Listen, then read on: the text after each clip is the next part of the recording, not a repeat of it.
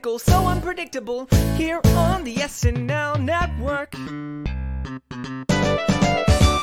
Yes, that is right. Welcome, everybody, on in to the Saturday Night Network for the first podcast that will begin the celebration of 50 years of Saturday Night Live. We are now less than one year away from SNL 50, believe it or not, that is scheduled to be on Sunday, February 16th. 2025. And a lot of people believe that this will be the most incredible television event ever, maybe the last great television event ever, potentially. There's so many, there's so much hyperbole coming into uh, that particular weekend. Uh, there's so many plans that are being in the works right now. I hear that, uh, you know, from what I've seen from NBC, they're working on a very long celebration, including some stuff beginning in the Olympics this summer, uh, going all the way to a special at uh, Radio City Music Hall that weekend. And then, uh, of course, the special SNL 50 on that Sunday night. And I'm sure that over here at the SNN, we will have plenty of coverage coming up next year. So I'm really excited for that. But we thought since we are now within a year let's lock in some very early predictions of things that we might see on this great Saturday Night Live night. And I brought in a few podcasters with us to get that done on this break between SNL episodes. So, first up, let's bring in our SNL historian, Bill Kenney. Bill, how are you? Jon, I'm doing great. Uh, so excited. It's been a long time since you tasked us with such a challenging thing uh, with just a couple days' notice. So I, I'm up for the challenge. I'm ready for it. And if any of mine get on SNL 50, I want a damn writing credit. You hear me, Lorne? Yes, absolutely. So uh, you may have heard that we are going to have an SNL stories tonight. We will have one on our next break. So sometimes those things uh, get moved around a little bit. I had this idea in the back pocket though because I thought that this would be fun, and I do want to thank our panel tonight for putting it together at the last minute. I always appreciate our friends over here at the SNN. But uh, yeah, I mean, if you are listening and you're working at SNL, uh, feel free to take these ideas. Like, just don't let us ruin good ideas for you. So um, we we might have some really creative ones tonight. And uh, I know a guy who's very creative, and that would be TJ Randolph. TJ, how are you? Uh, Jon, I, am unprepared as I am. Just to reiterate what Bill was saying, uh, you asked us to do this so last minute. I didn't have enough time to write any notes. I did. I had the time to write a little bit of things, but to be honest, I also needed to watch. Uh, I'm behind on Love Is Blind, and so I was watching season five. But I, I just didn't have time, Jon, to create ideas. I had to watch Sean Grant's Starry Super Bowl ad like a bazillion times. I, I had a lot of things on my plate here, uh, and so this may be the worst I ever do in a draft. But I'm I'm happy to be here with all of my smart and talented uh, colleagues as as the hot one. So I'm just I'm glad to be here, and uh, you know, uh, thank you for having me. Absolutely, always under promise and over deliver. So that is the way to go, TJ. Uh, um, yes, and uh, of course we couldn't do this without uh, another smart colleague of ours, and that would be Kirstin Kirstin Rajala. Kirstin, how you doing? I'm great, and I'm going to brown nose a little bit and say I am very prepared. I have wow. pages of notes that are Girl. highlighted. So I guess I made time, TJ. Got, she got three highlighters. Oh, Oh, this is like uh, this is like a cheat yeah. sheet. Like I don't know about you guys. Like whenever like I, I know I'm, I'm, telling on myself now, but you know, were you those types of people that would like write on your arm like just to just like memorize things like in high school when you'd go for a test? Like that's the type of cheat sheets that I'm seeing from Kirstin right over here. Oh no, these aren't cheat sheets because I just don't have a great memory. Um, okay. but I also love a good highlighter. So. Perfect. Um, I'm very excited. I'll tell you why I'm super excited though, is because usually when we do drafts, there's a finite number of answers. And right now we get to be so creative that I can't wait to hear what everyone has to share. Absolutely. Joining us as well, last but not least, is the great Sammy Kay. Sammy, how are you doing? Jon, I'm doing well. This, uh, yeah, this is such a, a fun concept for a draft. Uh, in preparation for this, I, I did rewatch SNL 40. Crazy how it's almost been 10 years since then and it's just going to be really hard to top. So it's going to be interesting to see if we, as a collective group of smart SNL diehard fans, can maybe help make it uh, even better than the greatness that was SNL 40. So I'm excited to see what everyone brings to the table. Definitely. So you mentioned SNL 40. SNL 40 is, you know, part of my origin story of how this podcast got created in the first place. I watched that show and I was a huge SNL fan and I saw all of these, you know, former cast members and greatest moments happening and I was like, I felt such FOMO. I just wanted to understand what was happening, so it inspired me to go back and watch everything from the beginning and eventually create this thing and yeah, these nights are nights unlike any other. So if you get an opportunity to go back and check out the 15th or the 25th or the 40th anniversary, it is uh, it is so special. So I am very excited that this is going to be happening again. I believe everyone thinks this is going to be the biggest one that they've ever done. So I'm looking forward to seeing what SNL will do on, on that. And of course, we will let you know about all of our coverage. We have some really fun things planned as we get towards the 50th season uh, over here at the SNN. And also, uh, we will be doing at some point over the summer, very likely, an SNL 50 host draft. So for the 50th season of the show, we will be talking about things that we may see during that season. But just for tonight, to clarify, we're talking about the 50th anniversary special that will take place next February. So we have five panelists on the show tonight, including myself. So me, Bill, TJ, Kirstin, and Sammy. We're going to go six rounds with our draft tonight. So there'll be 30 picks chosen we have different categories that we can pick from tonight. So I tasked all of our podcasters with thinking about different aspects of the show. So we wanted to know uh, one cold open prediction. So last time for SNL 40, we had Jimmy Fallon, Justin Timberlake open up the show with you know a great like rap and and honestly I loved what they did. And then a huge live from New York where you saw the crowd. Uh, there's been some other great examples as well throughout the history of these anniversary shows. Uh, we wanted one monologue prediction. So last time on the 40th, we had a bunch of the great hosts come out, a couple sketches and or pre-tape predictions. So things that you might see throughout the night. So they actually get to do some live sketches, and hopefully we'll get to see that again. And then a musical guest prediction as well. So we know that we have some great performers that may be lined up for the show. So that is what is on tap here for tonight. We do have to pick a draft order tonight. So I'm going to ask, I'll try it this way. Does anybody have a? Does anybody want to go first? That's what I'll ask. Does anybody? Do we have any? Who wants to call dibs on first? Let me just do it because I do not have a lot of ideas. Uh, okay. Yeah, I'll, I'll, I'll go first. Sure. Okay, so we'll, we'll do that. We'll we'll see if we can uh, work this out. Okay, so TJ is going to go first. Uh, he will also pick last at the you know rounds because we're going to snake it. Okay, uh, let's see. Anybody want to go second here tonight? Kirstin. Okay, so Kirstin's going to go second. I want to hear your auctioneer right. voice, Jon. Okay. Uh... Number two, going to Kirstin. Okay. Um, all right, Bill, Sammy, myself. Anybody want to go third? Bill, Bill, Bill, you'll go, go third. third. Yep. Got it. Bill likes being okay, Sammy, third. do you have Got a, it. do you have a preference between fourth and fifth?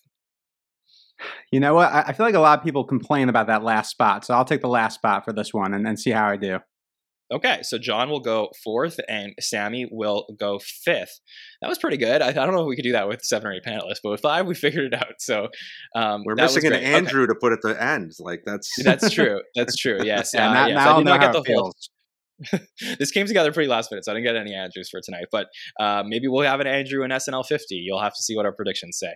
Okay, TJ, you have the first pick. So if you're watching us on YouTube, I'm going to put us in the draft order so you guys don't forget. So, like I said, we got TJ, then Kirstin, then Bill will be picking third. I will be picking fourth, and Sammy will be at the end of the snake. So, TJ, let's find out where you think SNL 50 will go in a year from now. What is your first pick? Okay, so this is very conceptual, but go with me here if this is airing, like originally my idea was like going to be like this election thing where it was going to be like every iteration of Biden and every iteration of Trump were going to come on. So it was going to be like uh, JAJ and like uh, Suits um, with like Darrell Hammond and Alec Baldwin. Uh, so it was going to be like two Bidens and two Trumps. But I realized that doesn't play as well because the election is going to be over by this time and the new president will be selected. So I think you're going to do something political but I think since in the 40th they steered it completely away from that in the opening, I think the opening was um it wasn't that that's when you break. I think it was something with Jimmy and Justin. Was what yeah, they, uh, exactly. J- yeah, Jimmy and Justin Jimmy doing the rap together. I was thinking, oh, you might do that same thing. However, Jimmy and Justin are much more synonymous with not the past 10 years, but the era 20 years ago from like 05 to 15. So I think it's going to be John Mulaney and Pete Davidson. Um, and I think there's going to be, I don't think, oh my God, it could be a musical that opens up the show. So it could be the Mulaney musical, which is one of the, the problem with this is there's not a lot of reoccurring bits in this past 10 years. So I'm thinking the Mulaney musical is one of those few things. So maybe it's in Mulaney's more recent figure, be so actively popular. So It's a Mulaney musical, and Mulaney and Pete are friends, kind of in the style of like Justin and Jimmy. So I think a Mulaney musical uh, with Pete Davidson because star power. Um, that Pete Davidson's name still gets a lot of clicks on things. So if you have him in there at the opening and you have Mulaney, I think you open up with something, some kind of song, because in the I read like an article on Deadline that Lorne was talking about. There's going to be a lot of musical acts and a lot of comedians. So I think we're going to steer really heavy into that. So I don't think I'm right. Anything I say right now, I have no idea if I, I, I don't think I'm going to be right. But I can see and Pete being a piece of, piece of it because Pete, like Lorne treats Pete like a nepo baby. Like he loves him. He he loves him. He, the foot, it's two feet in the door for Pete. Um, like yeah. Okay, so, so I just want to clarify. So Okay, so so um, I think when we make our picks, by the way, we should all say like what category we're picking everything for. So TJ's was for his cold open. Cold opens. Yes, exactly. So I just want to just make sure that like w- w- just to in case anybody was confused. So cold open, Mulaney musical. That's how TJ thinks the show is going to open up. So um, I just I missed something when I was explaining the rules. So we we can pick one cold open, one monologue, uh, two sketches or pre-tape. So you can include that in there. Uh, one musical guest, and then there's also a wild card pick. So that is the sixth pick. So you can pick anything else you might see in the show. Could be for your wild card pick. So TJ uh, is going to use his cold open to kick off the show with a Mulaney musical, which obviously could be at a different With point in the Pete show. Davidson. It, With like, Pete Pete- Davidson like, specifically. With Pete Davidson specifically. Yes. So that means any Mulaney musicals are off the board for any of us. Um, you know, you could use Oh. Pete Davidson, John Mulaney, and something else, but Mulaney musicals off the board. Okay. Is Mulaney Uh, off Ki- the board? Uh, Mulaney, Mulaney is only off the board in terms of Mulaney musicals. So Okay. that's, yeah, just to clarify. So Kirstin, uh, you seem to have liked this idea. I could tell from our private chat. So what do you think of that? Uh, it's literally my idea, and TJ, you just came up with that off the cuff. If you know me, you know I love John Mulaney. That is legit what mine was, and for the same reasons. Cameos. It's NYC centric. You've got the writers, you've got the costumers, you've got hair and makeup, you've got this cast of characters that can pop up. Like it checked every single box and was a great um conventional but still bulletproof way to start a really big gala kind of show like this. So thank you very much for taking my idea. You have less. You have more notes than I do, so you should let the little guy win. Okay. oh my so gosh. Well, we'll we'll see. We'll see see what the audience thinks of this after. Um, Bill, Sammy, either of you were you like dying to pick a Mulaney musical, or you were good? Yeah, this is my slam dunk sort of like, oh, no one's gonna think of this idea for the cold open. I literally that's like the highlighted so it's first sort of Yeah, none of us have Number had an original thought our entire lives. yeah, yeah. I mean, because uh, you know, for this one specifically, maybe I'll save some of this for when I pick my cold open. Just uh, you know, they they opened it up with a musical last time. It it feels like you know you can't just open it with a traditional political cold open. So a musical in some vein, shape, or form uh, seems like the way to go. So uh, we'll we'll see if I uh, am able to think think of a, a, a different kind of thing when I when I pick. Okay. Uh, Kirstin, let's go to pick number two here. All right, I'm going to jump to a pre-tape.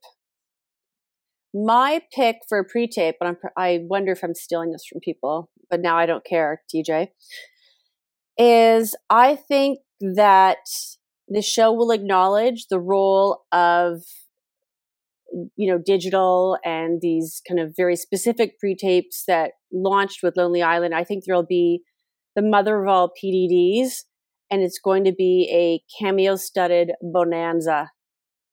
And I don't yet know the concept because they I, they're hard to predict, but I think that PDD will get a short of their own, and it will have, you know, Emma Stone and Adam Driver and Tom Hanks and Pete Davidson. Like everyone's going to pop up in there that is either a been in one or should be in one. Might get Steve Martin again.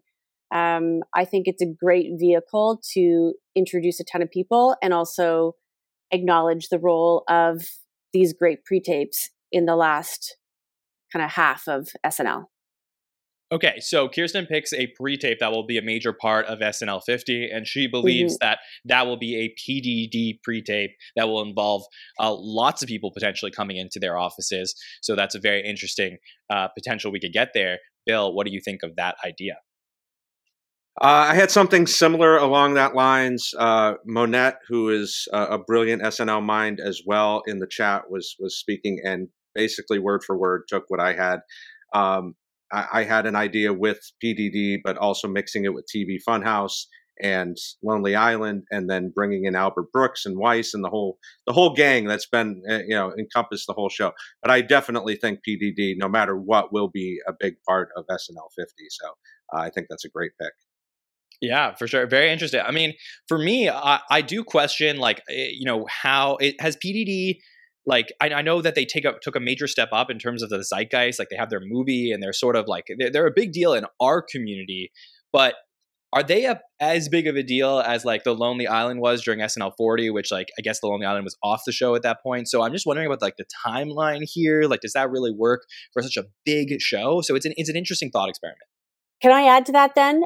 Part of my thinking is because they are obviously pre taping this, they can involve more celebrities in cameos and they yeah. can amp up that production value for this big show. So they could not be in their office, they could be in fantastical places, but it allows them to do so much with, again, this vehicle that has served them well. By the way, we should be betting on this. Are we actually like? I know this is a draft, but like, let's do this for real. Well, yeah, uh, I mean, maybe, yeah. We let's let's like lock these things in, and yeah. then we can see uh, who gets the most right. Standby we... line sitters. That's what we have yeah. to be for each other.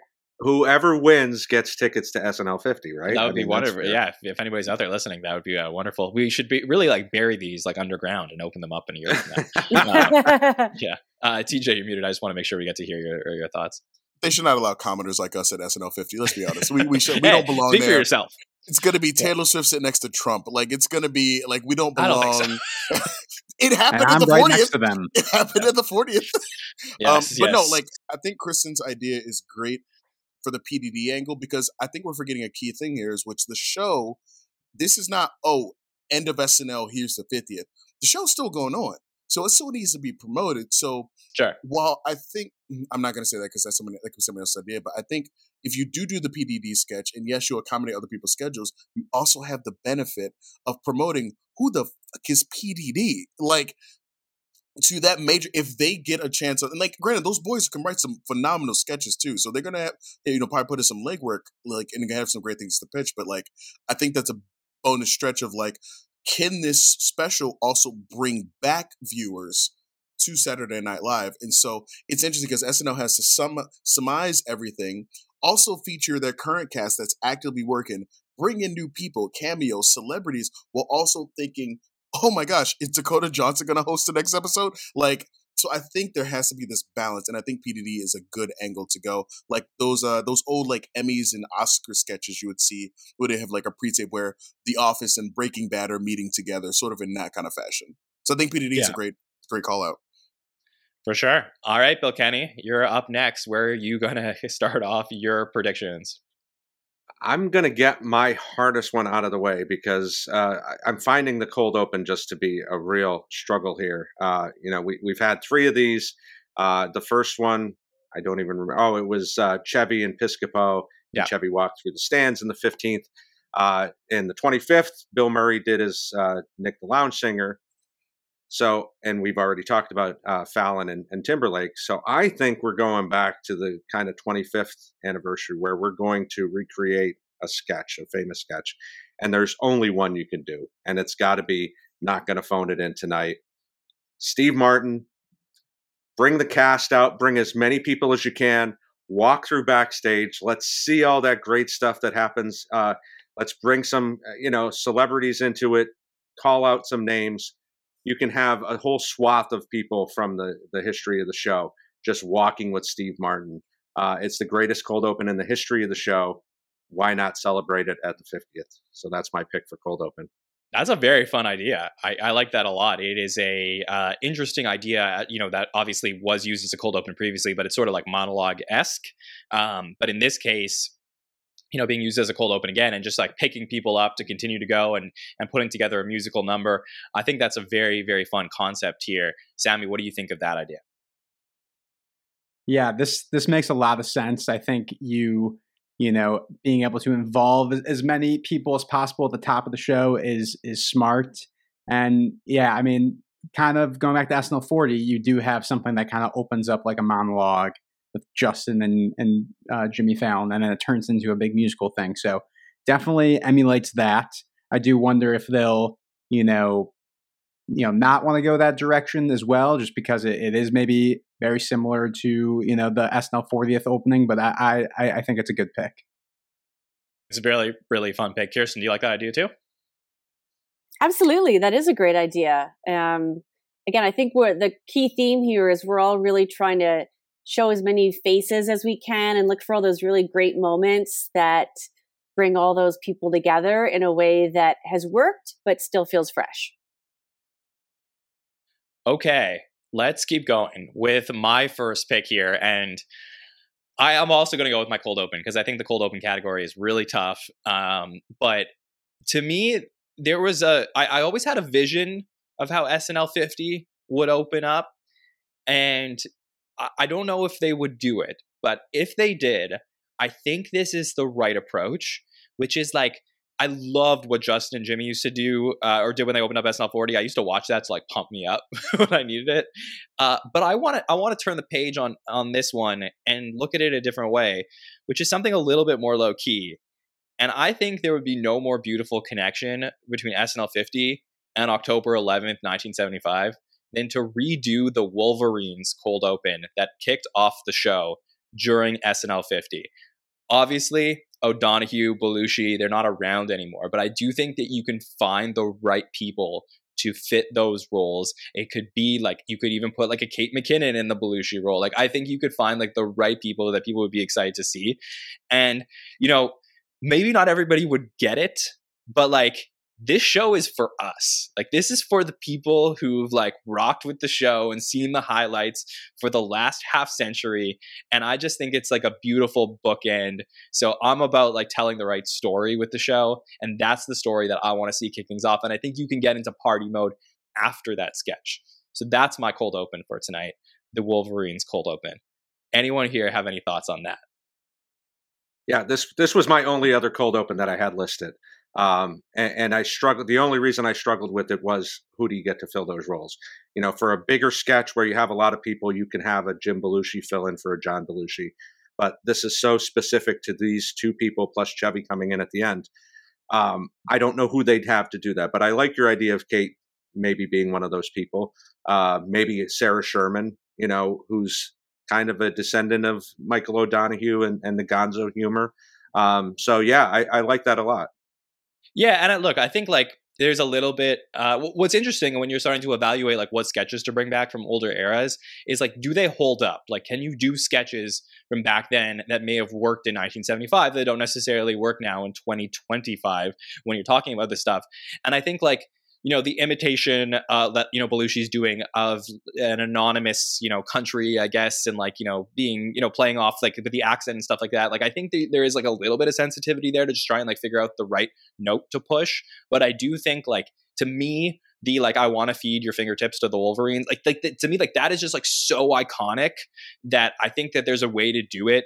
Um, and I think you can put like I said you can put the right people in there. So for me, uh, there's no better way to do that. Anyone else? Any thoughts there? It, it's nice. I'll say it's really nice. I hadn't thought to go back to the beginning, but someone wrote it's a deep cut. It is a deep cut, but it could be it could be really sweet to see that. Okay, Sammy, let's get your first pick on your list of predictions for SNL 50. All right, so I, I think at this moment in time, i am giving up on my cold open. Like I, I just have a feeling we're going to look back at this draft, this cold open, uh, a lot, a lot of ideas, a lot of penciled in ideas I had are kind of gone. So we're going to go back to the drawing board throughout this episode. But I do have a pretty good idea for the monologue. And for the monologue, you know, we had Steve Martin do it last time, which is kind of like a slam dunk, makes total sense thing to do. Um, and on the one hand, you know, I could see them doing it again because he's kind of like the SNL host. But I think what SNL is going to kind of struggle to do is not, you know, recreate so many moments from SNL 40 that were done so well. You know, try to be different in some ways. So I think for the monologue, you bring out Tom Hanks, another iconic, legendary host, and somewhat similar to SNL 40, where you have different hosts come in.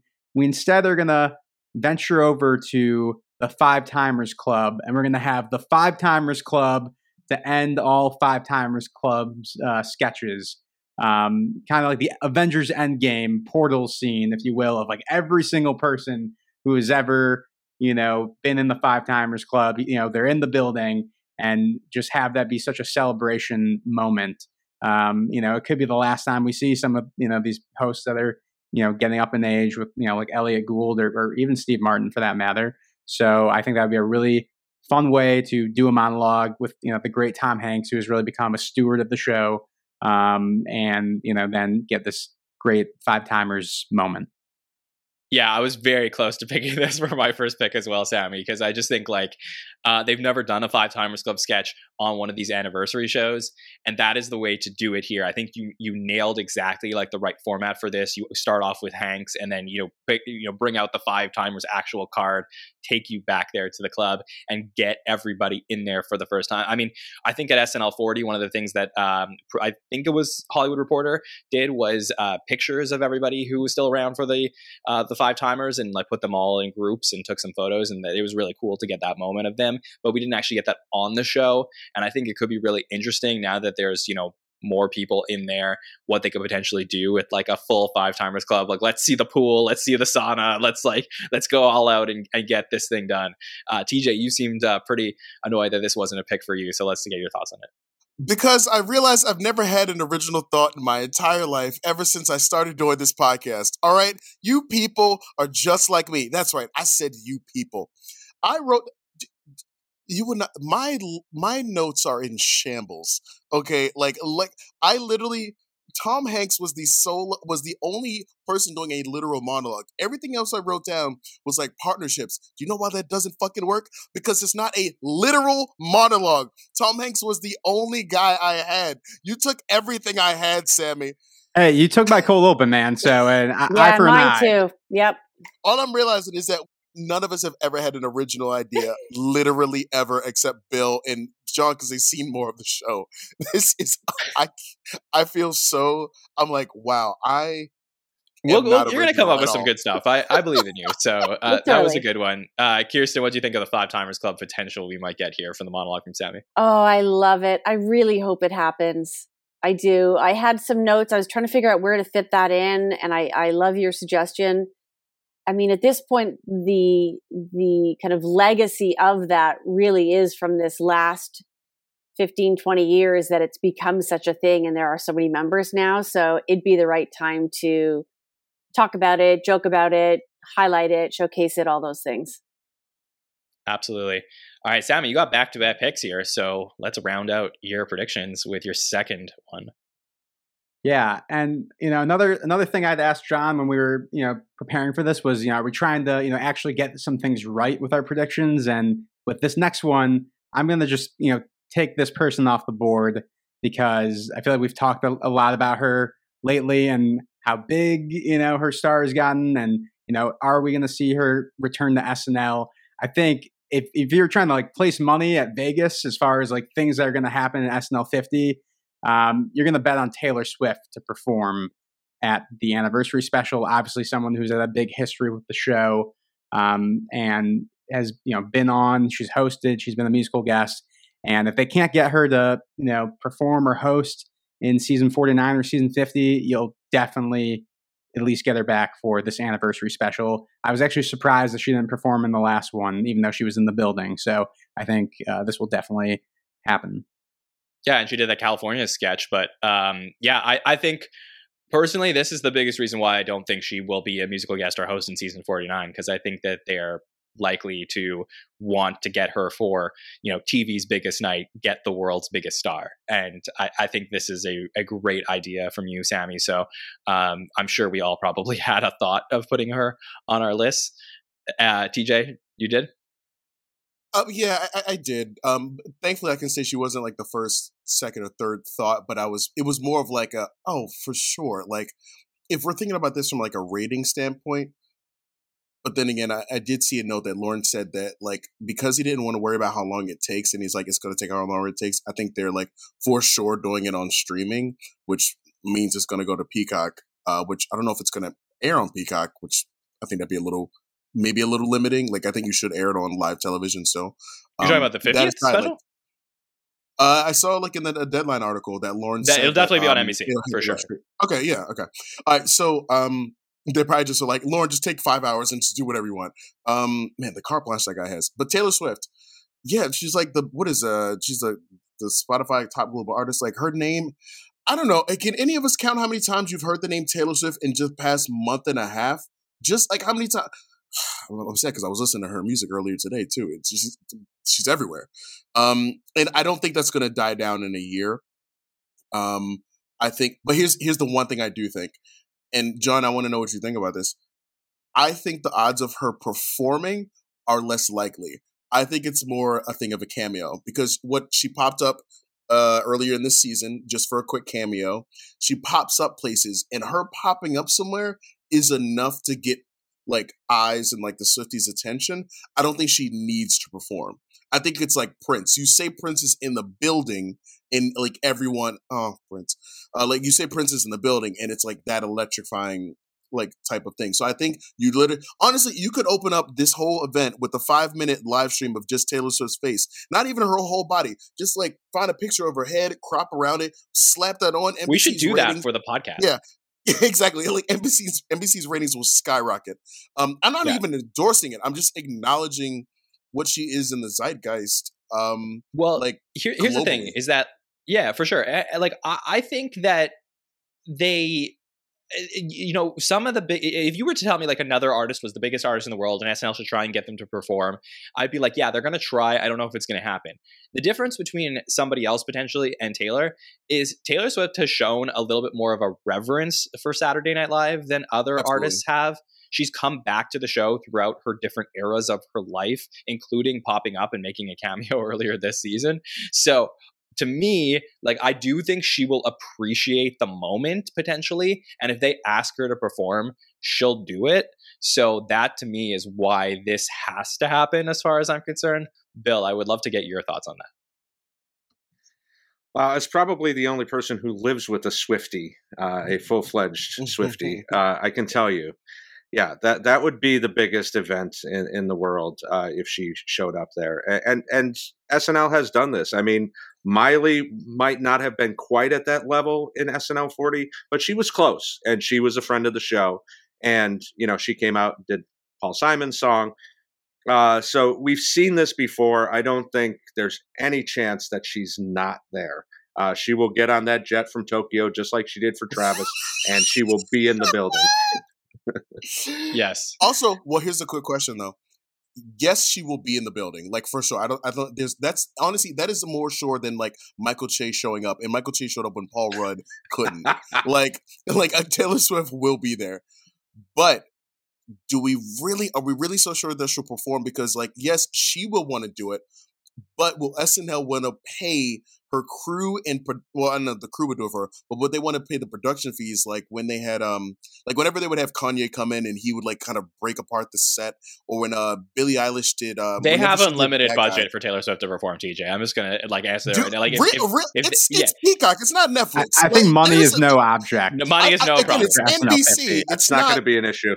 It's not the- the- Netflix. the- it's still NBC. No, the Like, you advertising know. that they're going to sell for this event is going to be massive. Like, it won't be a problem. Um, but let, let's keep going because we still have 24 more picks to go in this draft. I want to make sure we get to all of them. So um, let, us keep going. Uh, I'm up next. So I think I'm going to go with my one of my sketches here that I think we're going to see. And um, this was an idea that's been percolating in my mind for a long time. And I think I saw somebody online say one of our listeners as well. So um, if you if you did think of this, I also did. But of course, there's a lot of overlap in thought here. But um, one of the things that we saw, like you know, around the time of SNL 40, and then into into uh, more recently over the last 10 years, is that uh, Colin Jost has written some really great audition sketches in the last you know decade or so where they would go back and show like okay like you know what did Jurassic Park auditions look like with all of these like fake celebrities or Back to the Future and all that stuff? Well what if Saturday Night Live did an audition sketch with SNL auditions? And they had cast members playing other cast members doing the auditions. So that way you can get like an, a chance to not only see perhaps, perhaps see auditions we haven't seen before but have cast members playing other cast members. So you have like that meta nature of like you know getting like eddie murphy to play garrett morris and stuff like that. Like i think there's a lot of fun here that you can have with the family nature of the cast members of saturday night live. So to me i think that is uh, it's more it's more of a pre-tape more likely but like in my sketch slash pre-tape area that is where i want to go with this. So i thought that would be a fun creative uh, way to get that in the show. Bill what do you think of that one? Uh, tip of the hat to you sir because that is not something i really thought about. And uh, I have seven pages of notes, so I, am very impressed. That that is not something that even entered my mind, and and that's a really great idea.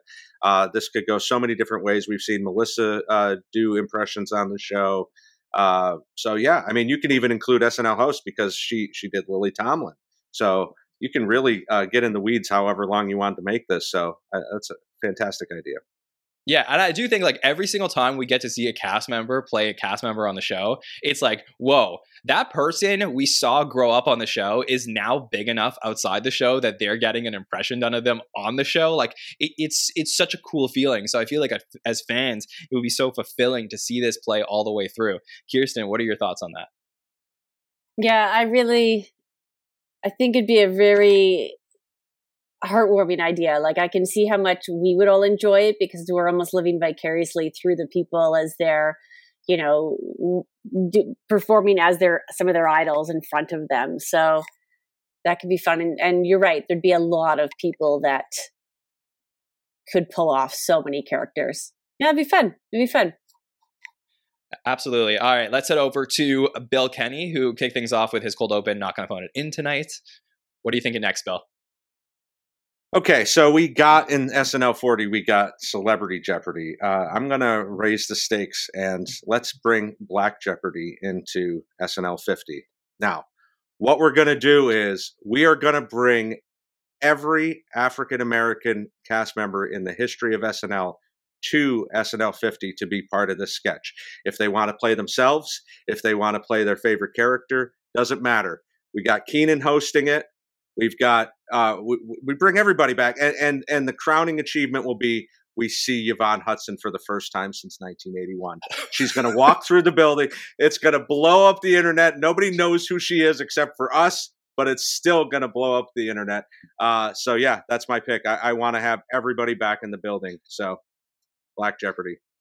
Yes, except are they going to acknowledge Yvonne Hudson is there, or is she just going to be playing like random yes, extra no, no, the back? She's the button on the sketch. She's going to walk in and and yeah. Honestly, if if if they somehow found Yvonne Hudson and got her to come to the 50th, that is just like on its own. But yes, uh, brilliant idea here from Bill Kenney. Absolutely love it. That is one of the better sketches of the last 10 years for sure. TJ, obviously, got to go to you to ask your thoughts on this one. You are having you looking for Klimt during Black History Month the gall that Bill Kenney would have to steal ideas from young black entertainers such as myself. To steal not only a concept from an underprivileged black youth such as myself, especially a concept about famous black people that would debut during Black History Month next year. Wow. Bill Melinda Kenney. I don't know if that's your middle name. I'm just making something up. How dare you? Still, what if I get you in the sketch, TJ? Will that will that make it better? I, I couldn't do that, Bill. I'd literally die. I told Pierce a thousand times I don't want to meet LeVar Burton. I just want a picture. Sorry, that's just for the community fans. Um, this was the one sketch I had. Like this was like the hardest category for me. Like all this, like I was like, oh, this is what I'm gonna go for. Again, None of us are original. This is. or oh, this is getting good. You're... Like I think that's what it is.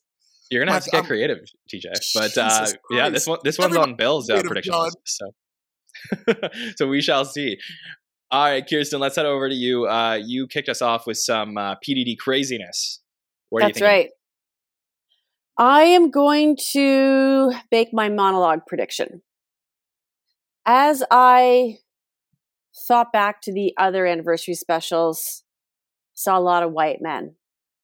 So, my prediction is that the monologue is going to be a Tina and Amy. It's going to start with Tina and Amy.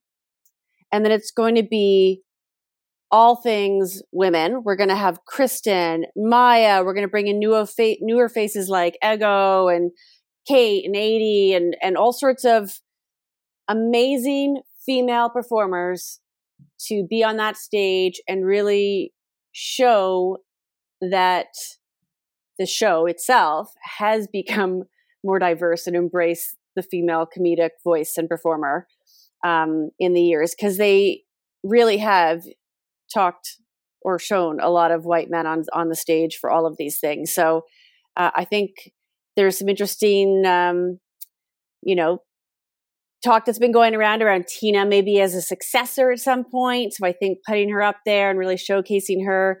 I think her and Amy, you know, having just gone on the successful tour that they've done, they've hosted award shows. They're they're pretty consist. They're very consistent in their ability to kind of host in that way. So I think they'd be a sure bet, and they'll take that opportunity to bring all sorts of uh, women and other faces up there.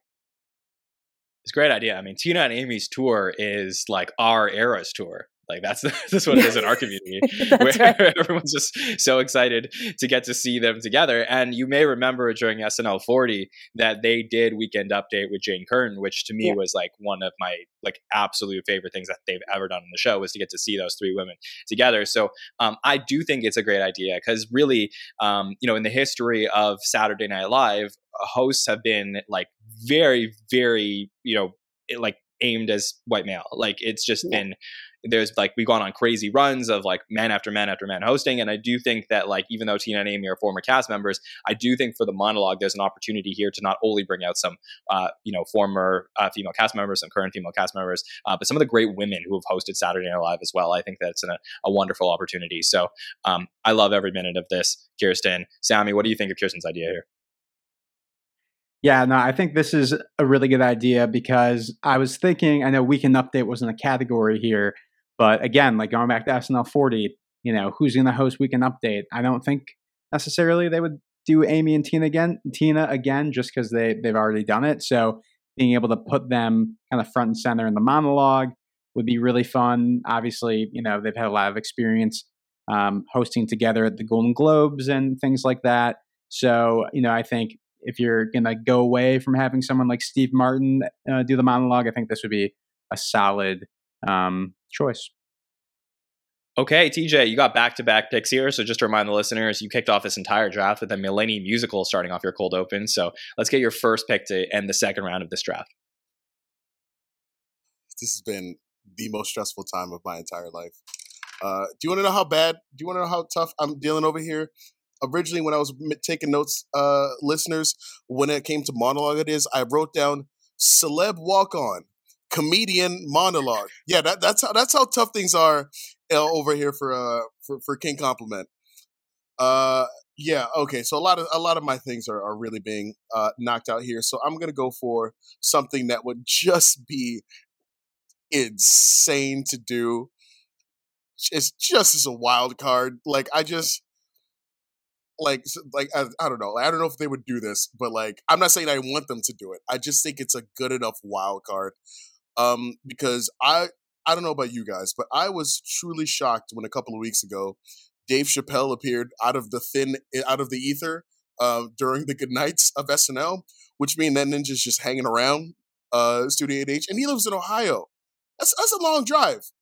Um, so I think for wild card, I don't think he drove. uh, maybe he hopped with uh, Taylor on her jet.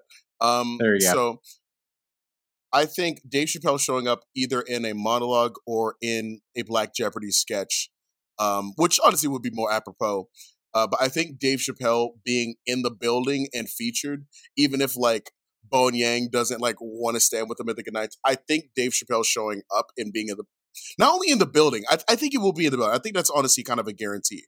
Like I don't, and I don't think that's controversial, but I think him being featured and having a piece at one point where he will start smoking a cigarette, I think that's more sure. Like I think no, I, I know he'll be there because like Lorne, you know, he, he, likes the guy. Um, but like I think him being featured and having some kind of piece, even though that may not be the most like uh you, you know, you know, we, we all know. Um, I think that is my wild card prediction.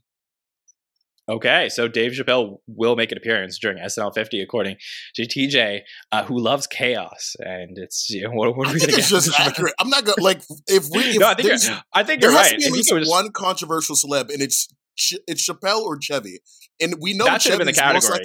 likely- yeah, like we know. honestly, honestly. yeah. Wait. Uh, Yeah. Wait. Wait. Uh, what should be the category?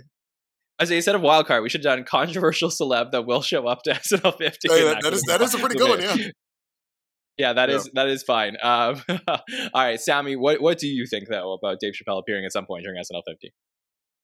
Um, I think it's probably going to happen. Like, Yeah. I, I- I think it's going to happen. Like, it's just like, and you, you know, he's been like when we go back to SNL 40, you know, he had never even hosted the show at that point. So we're thinking about, you know, ways that SNL has changed or people who have been brought into the fold over the last 10 years since the last special. You know, we're bound to see people like Adam Driver, who, you know, probably wasn't at, um, you know, SNL 40 and, you know, people like that. So um, I think, I think it's honestly, you know, a good bet. And we do know that Lorne loves uh, a, a little spice, a little, a little controversy. So I think uh, if we're, if we're trying to actually predict things that will happen, I don't think it's such a wild, wild card. Uh, that's followed Okay. up by Elon Musk driving a Tesla into Studio H uh, from midair. Let, let me stop. all all winners you're picking here, TJ. Uh, okay, you that's the end of the second round. Uh, let's get your third pick, TJ. Okay, so uh, my my third pick here is a little is also a little controversial. I do believe Jon Lovitz will pass away at stu- like at the fiftieth. Uh, no, no. oh, really? Like I'm the one who didn't make the joke at the fortieth. Um, Jon Lovitz will come on stage and he will fake a heart attack and actually pass away. Uh, and we will cut into an You episode of Law That and was your wild card pick. You know that. right? Sorry, I just I don't really get the, the premise. I do not want anything bad to happen to Jon Lovitz, but I just I still think that bit is so funny. Like I'm putting So him in the in memoriam. I think it's a great bit. Okay.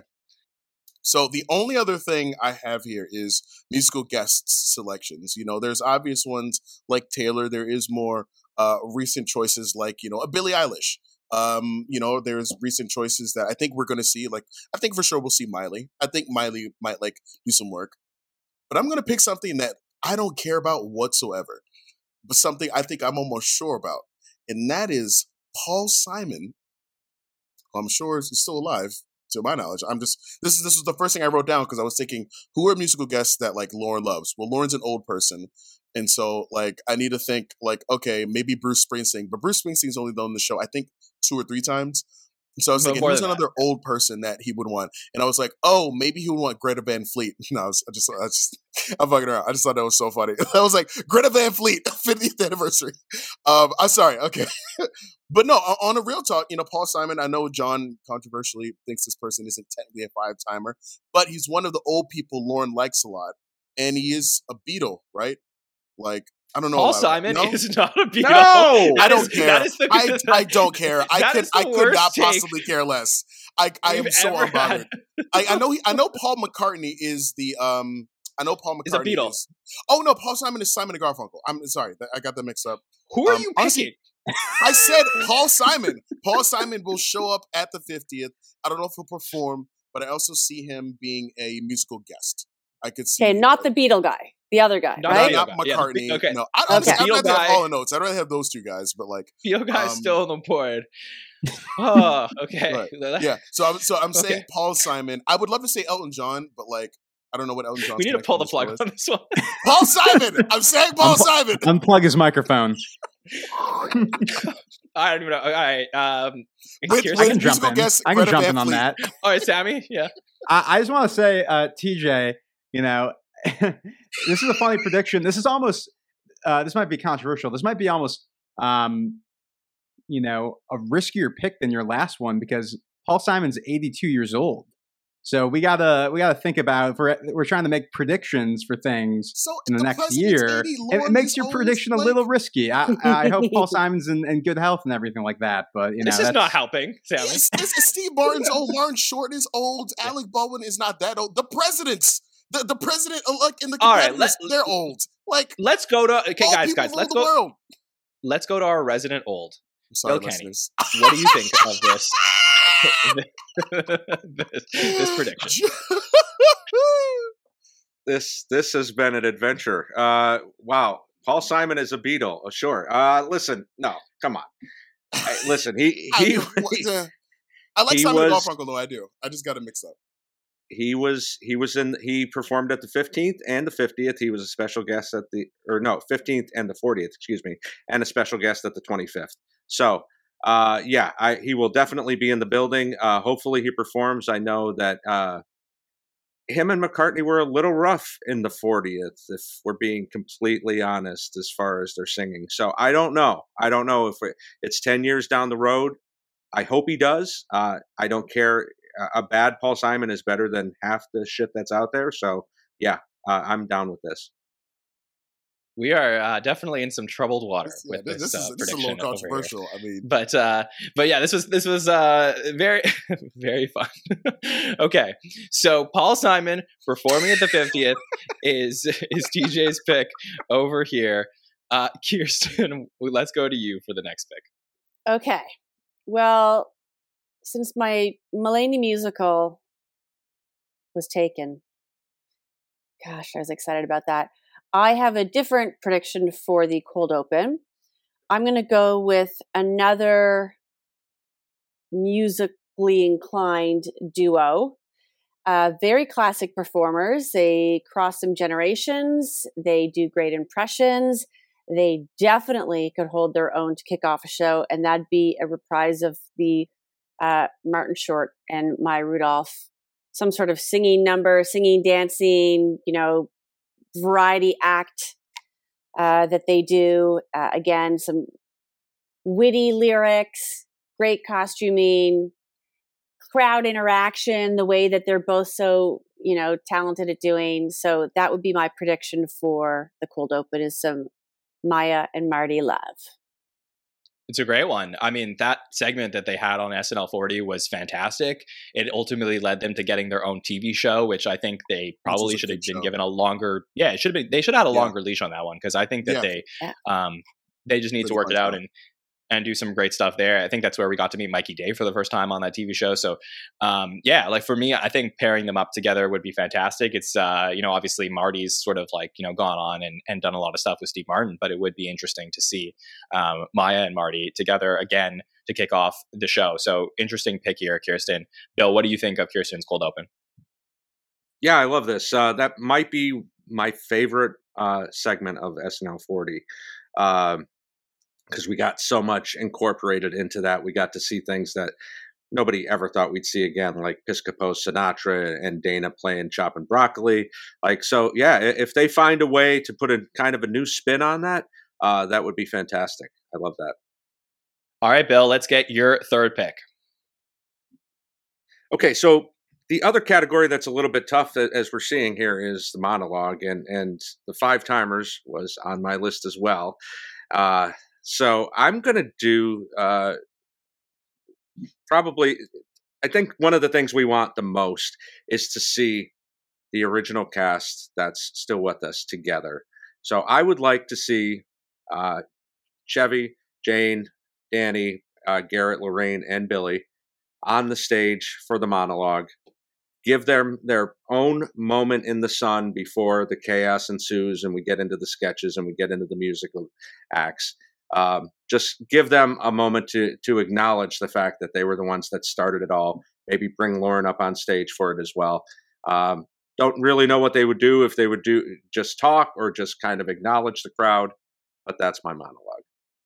Yeah, this to me has to happen absolutely in the show. I don't know if it's going to happen during the monologue, but I love that that is your monologue here, Bill, because um, again, like the fact that we, you know, we don't have Gilda, we don't have John, but we still have a lot of them left, and and like you know, get to acknowledge what they did, what they created among you know production staff and writers. Just the fact that they uh, they kick this whole thing off, and like we need to celebrate them.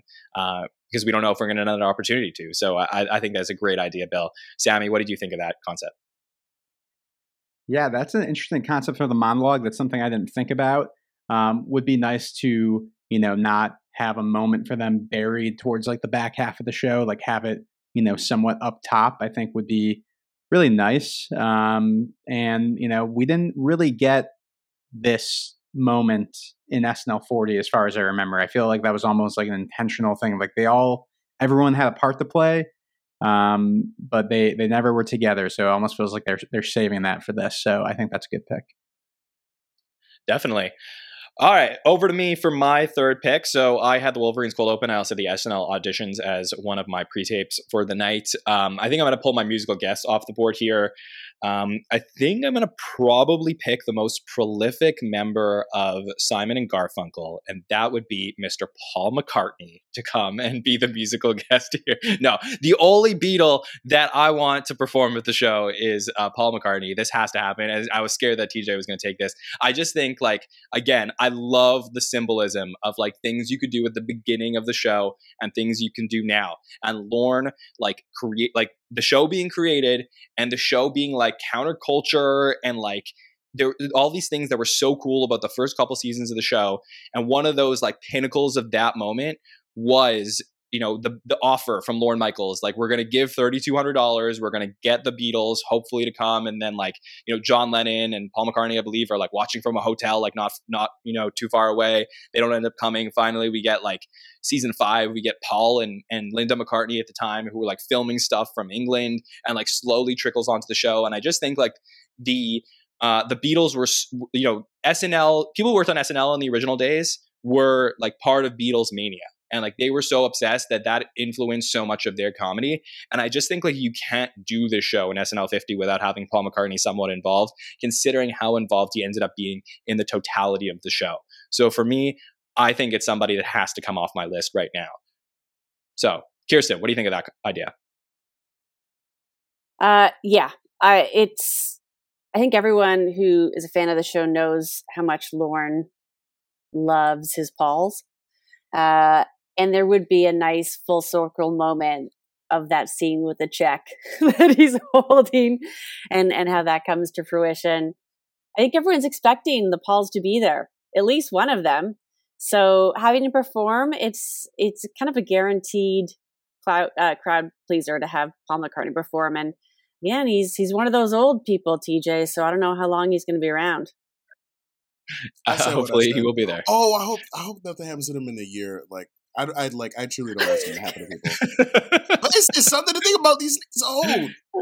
yeah, this is it is possible. Um, okay, Sammy, uh, you got your monologue picked with the Five Timers Club. You got your musical guest and Taylor Swift. You're going to end the third round and kick off the fourth round. So where will you go next? Yeah, so for this one, I'm going to go with a sketch. And I was kind of racking my brain thinking about, you know, it, throughout SNL 50 will be kind of a tribute to Lorne, but I feel like there should be it would be really fun to have some sort of sketch um, that you know we can say like that is sort of the Lorne Michaels tribute sketch. And I was thinking back about you know kind of you know ways they could do that, and I, I stumbled on um, the kind of recurring sketch format that they had for the Adam Sandler uh, hosted episode, as well as the Jim Carrey episode with the uh, family reunion sketch. So it would be a Lorne Michaels family reunion, and you know all you know former SNL cast members. Everyone has a Lorne impression. Like everyone on talk shows, you know, even Mike Myers, his Doctor Evil character is based off Lorne Michaels. So having um, a Lorne Michaels family reunion sketch with a ton of alumni and hosts or you know just celebrities who say like I have a really good Lorne impression, uh, all involved, and Lorne's in the sketch as well, um, kind of leading it, but it's really the impressions are the star of the show. So that is my pick for a sketch, a Lorne Michaels family reunion sketch.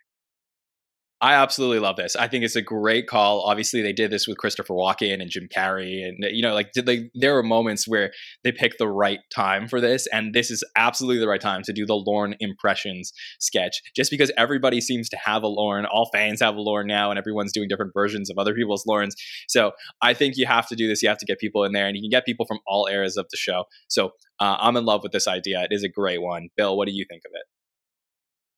Sammy, uh, what I'd like you to do is come into the office. Uh, let's talk this through. Uh, see how it plays in the room. Uh, yes, of course. Yes, this is brilliant. Uh, I, I I love this idea. I hate that I didn't think of it myself. Uh, he clearly has a sense of humor about it. Uh, Smigel got to do a TV Funhouse in the 25th. the entire thing was a Lorne impression. So yeah, I, I, think this is a great idea. There's so many people that can go on uh, and and do an impression. So, including me, Lorne. So, come on, give me a call. Alrighty, we are halfway through our draft. So we have three picks off the board for everybody, and we're going to make three more SNL 50 prediction picks coming up. Sammy, where are you going to go next? Well, first off, Bill, I, I, don't think I've ever heard your Lorne impression. You gotta, you gotta uh, get that on the show more often. That was really good. Um, my next pick, I'm gonna go back to back with my sketches because I, I feel feel like that went really well. So maybe I had some good ideas. My next one is going to be a pre-tape. I wanted to challenge myself. I wanted to get a sketch and a pre-tape going. Um, obviously, the kind of obvious, maybe sort of thing was having some sort of PDD, um, ultimate PDD sketch. Um, but as some people pointed out, you know, that's very modern. Maybe we're going to, you know, bring something back from, you know, not so long ago, but, um, you know, people who have left the show. And obviously, you know, these people, I don't think their sketches ever got as big as The Lonely Island or maybe even PDD, but I think hardcore fans really like the Beck and Kyle SNL universe sketches. And I think a way to do it would be having it be kind of a behind the scenes sketch that's like a lead up to SNL 50, like, you know, the, the behind the scenes of everything that's going on within the week, the planning and everything. And, you know, as you get people in town, you know, having them involved. But it is in the style of those Beck and Kyle um, sketches where, you know, if you guys remember the the Adam Zeekman sketch where, you know, Kyle is like a new SNL cast member but it's within the universe that they they've built of you know everything that goes on behind the scenes of SNL, um, and it's all heightened and played up. So to be able to do that for the 50th and have even more people um, involved, I think is a bit of a deep cut, but I think would be a lot of fun and being able to show some sort of behind the scenes thing leading up, um, you know, to the show within the show, I think would be a, a fun idea. Yeah, this is a really good idea. I mean, I think that you know, unfortunately, you know, PDD. So PDD comes along now, and like the talk of the town for the last few years, and obviously Lonely Island was so prolific. And you know, Beck and Kyle's pre-tapes, or specifically Kyle's, like are sort of to eventually, I think, water down. Like we might forget about how good some of these were. And I think it's a really great idea to include this in the SNL 50 special because you know, they did something that I've been asking modern SNL to do, which is like let us get to know these cast members a little bit better. And I know everybody was always playing fictionalized versions of themselves, but I just really feel like we got to know that cast the most through the Kyle pre-tapes. So, and even the Beck and Kyle stuff at the beginning. So, uh, for me, um, I love that idea, and I love the the idea of including other people in there. TJ, what do you think of this idea here from Sammy? Um, I forgot how like I, am pretty sure I like the Adam Zeekman sketch. He's he's like a new cast member, right? It's like Kyle playing a like a new cast member.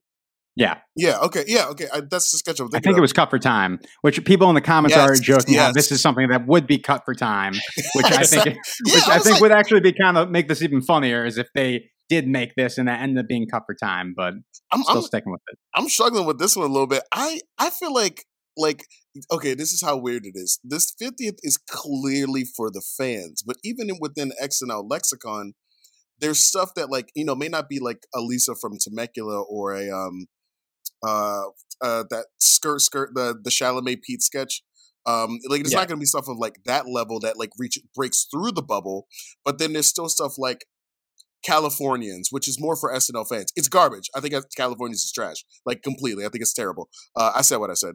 Um, but like it is at the top of like the SNL like bubble for people. Beck and Kyle, not at the bottom.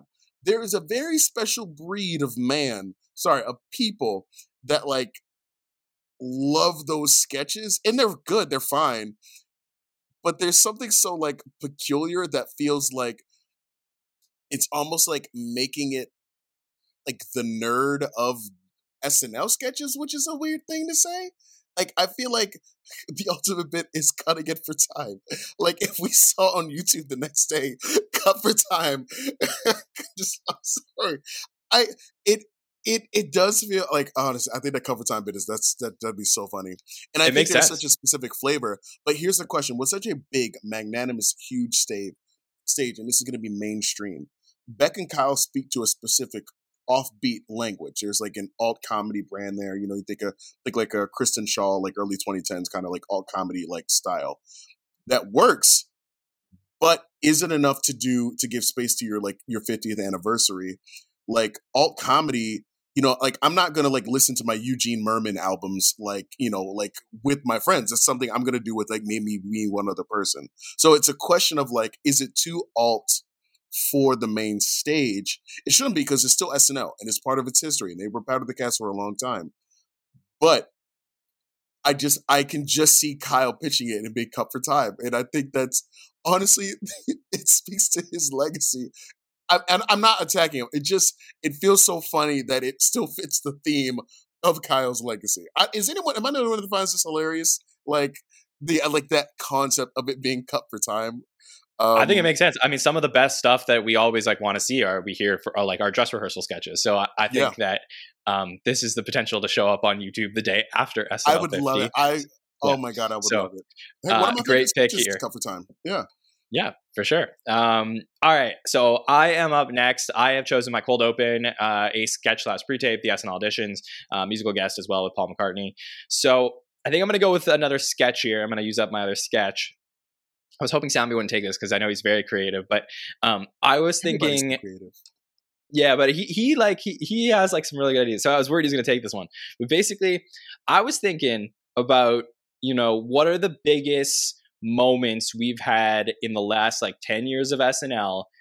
And I think like the biggest moment like that is like sort of crossed the boundary of just the fans is David S. Pumpkins. So I'm thinking on the show, we're going to get a David S. Pumpkins sketch in the elevator and we're going to go floor to floor and we're going to see SNL characters from all eras of the show pop up as we're going through, like the same way that we would see, like, you know, like the scary people in different floors. Like, it's going to be like, oh, wow, like, there's like you know a Hans and Franz and like there's like you know it's gonna go through and you're gonna get to see like all these characters and I think like that is the vehicle that makes sense for this one into and then to be able to include like the biggest character in modern days. So that to me is my sketch I'm gonna include. Kirstin, what do you think of that?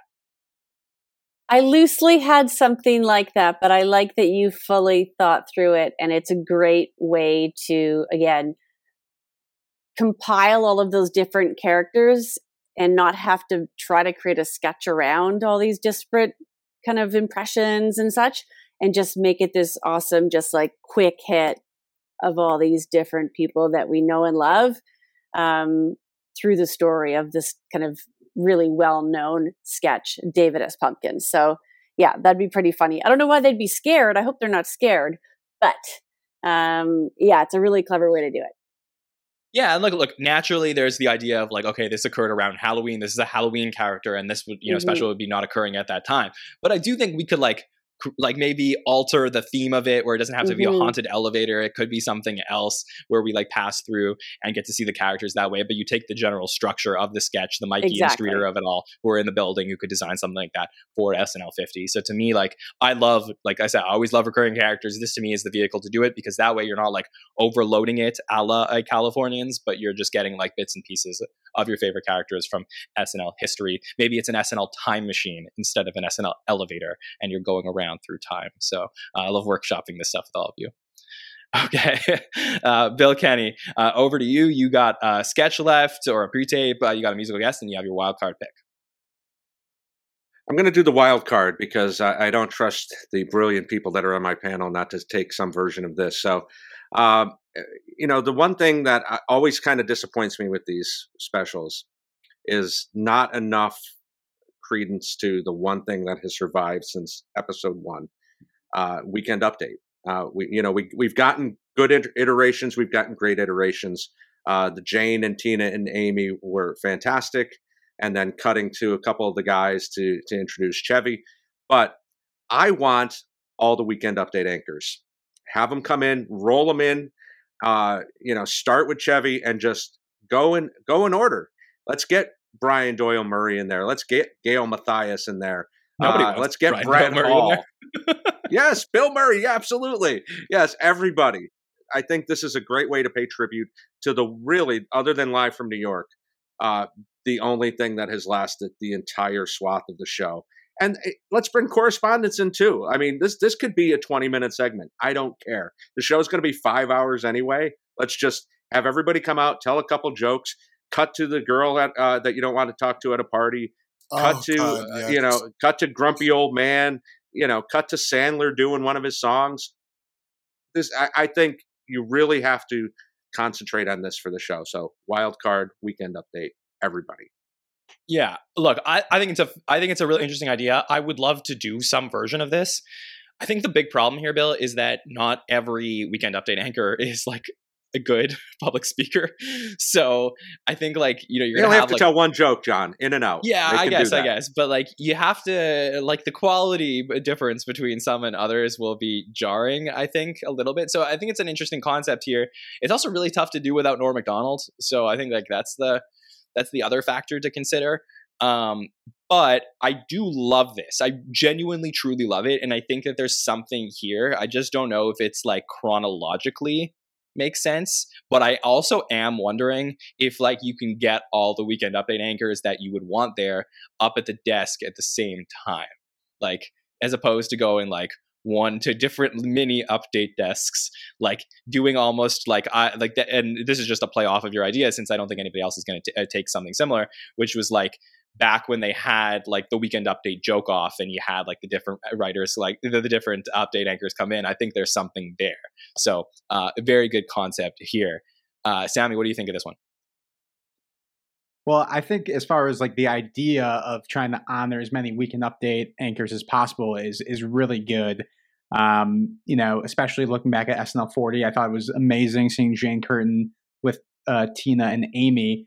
But you know, how do you one up that? I think doing something that encompasses as many anchors as possible um, would definitely be a good idea. I do wonder structurally the way that Bill's presented how exactly that would work. Uh, if we're just like you know workshopping stuff live, because I I feel like this is you know completely off the table at this point. Um, instead, how about we have like a weekend update newsroom, and you know the newsroom it just happens to be everybody who's been a weekend update anchor, almost like Anchorman, where they're you know they're they're all working for the same you know network or something like that. So I don't know if that would be a pre-tape or uh, some pre-tape that kind of goes into a live segment of weekend update but you know I, I think um, you know you know bouncing off of Bill's idea, there there is certainly something that um, could honor as many anchors as possible. Maybe even at the end, turning it into a tribute to Norm, I think would be a really nice moment. I think I think it's a fun concept because it almost reminds me of like a like an episode of like Succession or The Newsroom, um, where it's like you take that like gritty style and like turn it into an SNL sketch, which would be just like ripe for comedy. Um, I think what you guys are talking about is like the Super Smash Brothers Ultimate of Weekend Update hosts, which Yeah. is just like everyone is here. Uh, we're talking Avengers Endgame level crossover um, for this thing, which uh, just I mean, that's going to be the whole Yeah. show. So I think, like, you know, there's there's for- certainly potential for this. So I think Oh, every for one of us yeah. had some idea here. It will just be interesting to see what format they do. So, Bill, great great pick on your part. Um, okay, Kirstin, you got a sketch, a musical guest, and a wild card pick left. Where are you going to go next? All right, I'm going to go to sketch, and in the spirit of workshopping, I actually might need some help refining this one because I have notionally an idea here, um, and that is the way that shows have handled memoriams. We've all gotten very accustomed to, you know, some static image, a few clips, beautiful song, and I want to pick up on some of the things they did in the 40th where they had you know, Emma Stone with Rosanna Dana and, um, you know, a few different people that were playing iconic parts of people they loved. I'd love to see this in memoriam spend more time honoring those people and having different cast members replay those parts, but like really turn that up. And obviously with a huge focus on Norm. Um, you know, the 50th is a great reflection point to look back at all of the people um, that have been lost and turn that into, you know, comedy gold in a way also, and by way of honoring them, but also celebrating how amazing they were. And I think Norm feels to me, first of all, Gilda, people will never stop talking about her. They have to honor. They probably need, they want to find another new, fresh way to do it. But then Norm also just seems like that really, really, really hit close for so many people. So what can we do besides seeing just his photo on the screen and some sketch recaps or some uh, weekend updates recaps? So I want to see them really lean into some live sketches or a live sketch in which people are recreating a lot of these beloved characters and, and personas. So you want like a memorial live sketch is is your pick? Yeah. See, I'm trying to still figure it out, but yes. Okay. Because I had a, I have a concept for the in Okay. memoriam. So are are we saying like are we agreeing across the panel here that like there's no no in memoriam is left to be picked? Because otherwise I won't. Uh, okay, so so this so Kirstin is, is taking in memoriam and turning this into a live sketch. So my idea for an in memoriam for the 50th was hear me out. It was a pre-tape, but I think you recreate don't Look Back in Anger, that very famous Belushi sketch where he goes and he goes to the Not Ready for Primetime cemetery and sees like Yeah. all the primetime. And I think you recreate it, but like with all of the cast members who have passed, and you get some like really touching moments at this like at the cemetery. Because I, I think like that to me is like one of the most fascinating things that SNL has like ever put out. And like the, you know, obviously in retrospect, even more fascinating. So I think like that moment in itself needs to be honored, and of course, like the great work of Tom Schiller. So like for me, that would be like the way that I would maybe do it. It's less like energetic and fun than you're talking about, but I think there's like something there. Yeah. Anybody else got any in memoriam ideas while we're getting a little morbid? Jon Lovitz. Yeah, uh, well, it looks like we all have some Go, go, in memoriam ideas. Uh, very quickly, this was going to be a wild card. Like I wasn't sure if I was going to go with it, but it's not exactly in memoriam. But I'm just going to throw it out there, just more content. Um, similar to the I, you know, having a fake in memoriam. Um, you know, kind of like we had that Jon Lovitz joke in SNL 40. Having after rewatching SNL 40, just the amount of people who were there who have um, been canceled over the last couple of years, like um, James Franco, Louis C.K., Oh my This is a different idea. Trump. this is a terrible So, idea. so an in memoriam of those people. But I, I'm not picking it. It's just written down in my notes, and I'm not saying it right now. But SNL's worst hits. this is a terrible idea.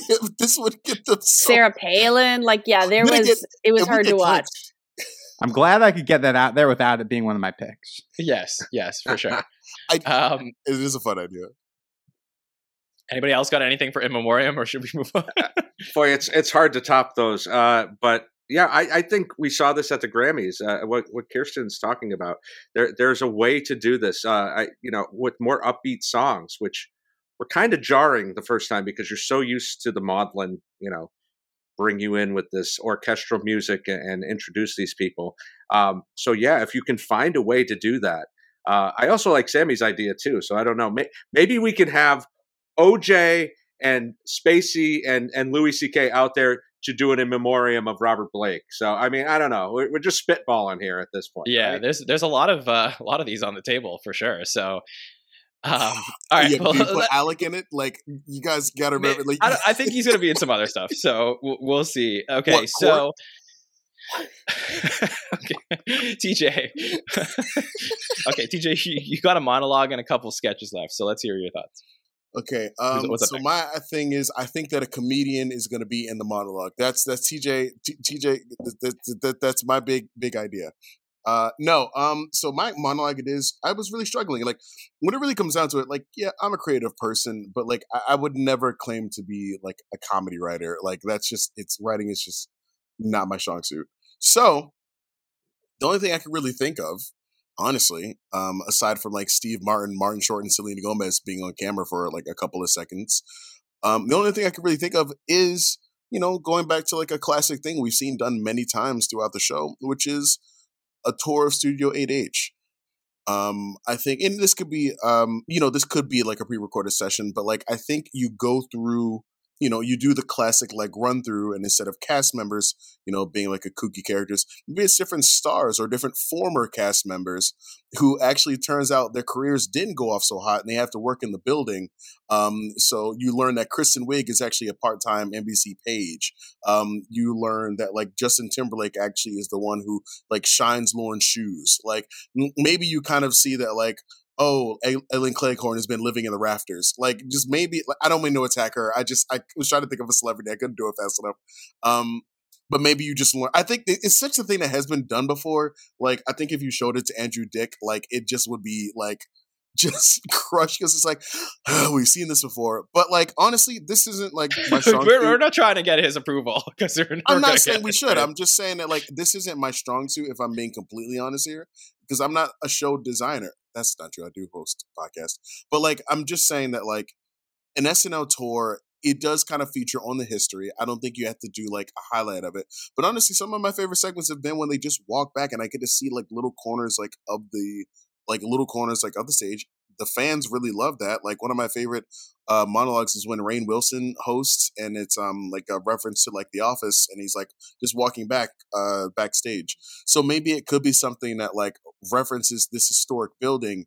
And while we will be ignoring, we clearly will will sorry, now, while Lorne will clearly be ignoring fire safety laws for Studio 8H on the day of, for how many people are going to be literally on that floor, and barring, of course, Studio 8H not literally crashing through the floors of the Rockefeller Center building, I think what you do is you do have the different stars kind of like popping around. It, it's because it touches on something that is kind of classic, like who's backstage at SNL this week, but maybe you just have the people like working the building. I don't know. Like, this is the best I got. Yeah.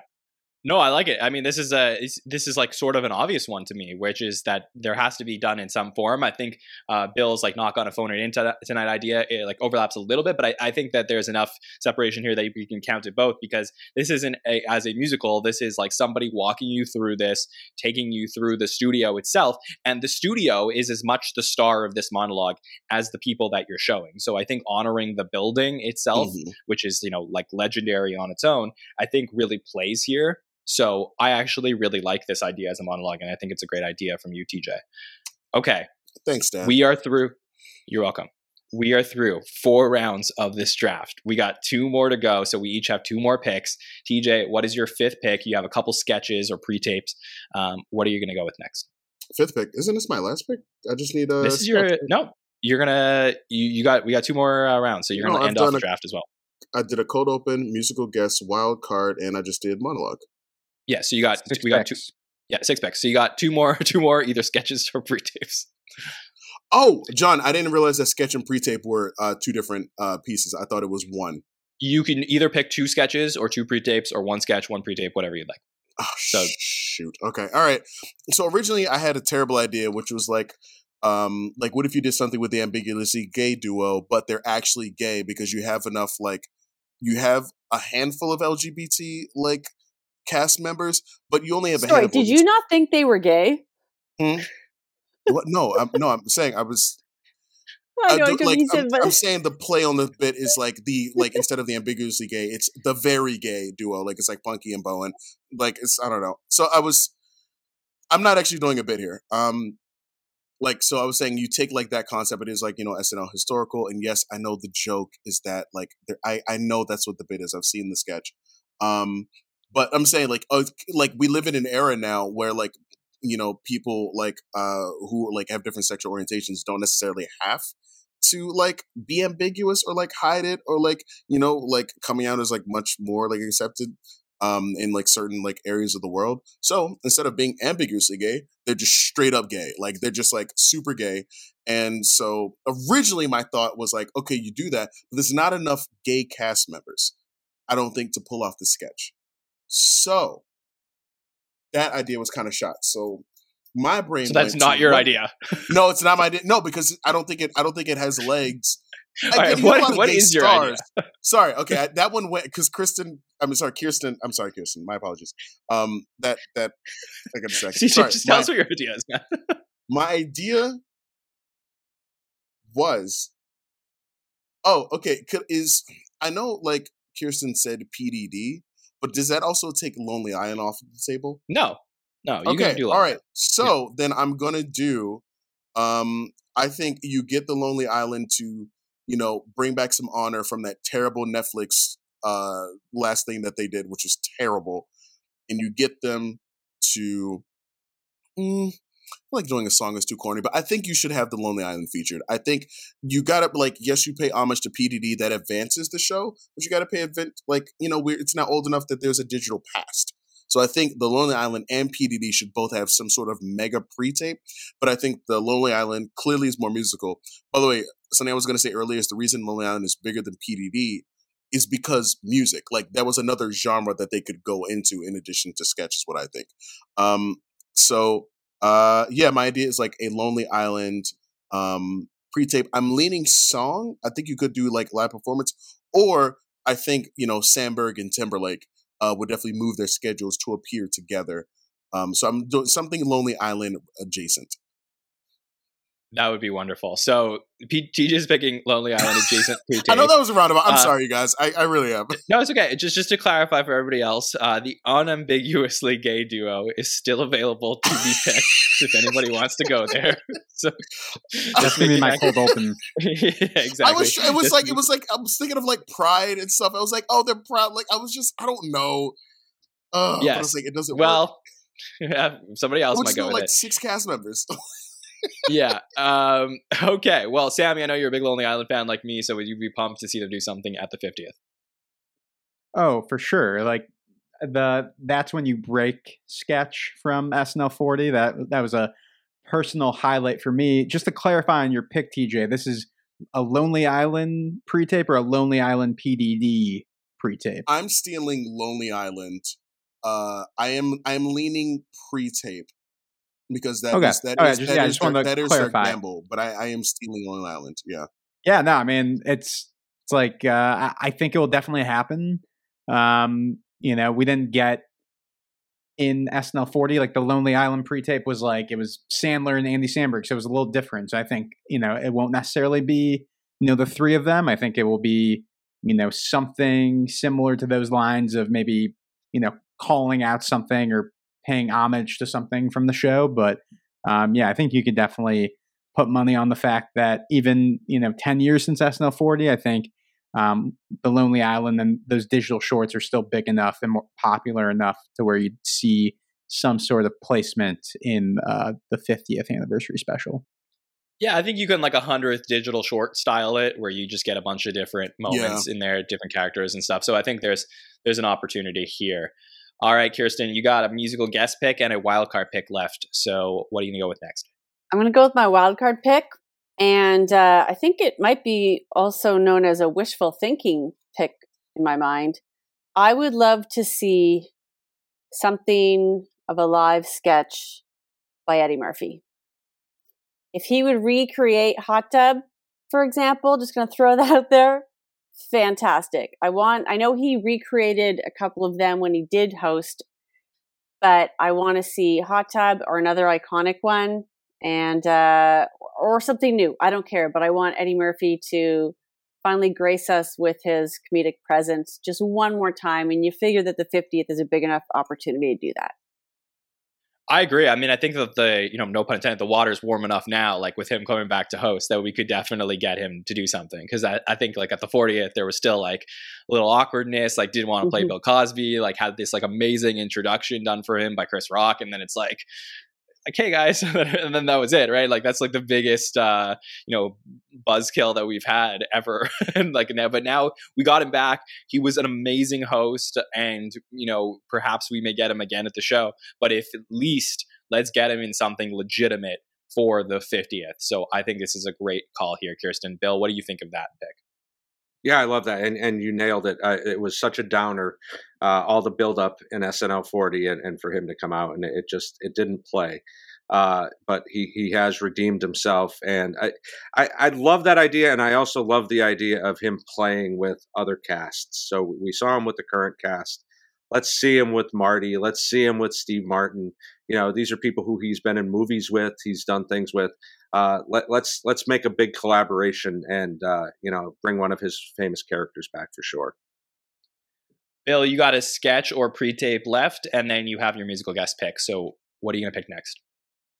I'm going to do my second sketch, and uh, I, I, think this is also something that they've avoided diving deep into in the other anniversary sketches. Maybe because it's it's time sensitive sometimes, but uh, let's honor the fact that since the beginning, again, they've been doing presidential humor uh, ever since Chevy fell down as Ford.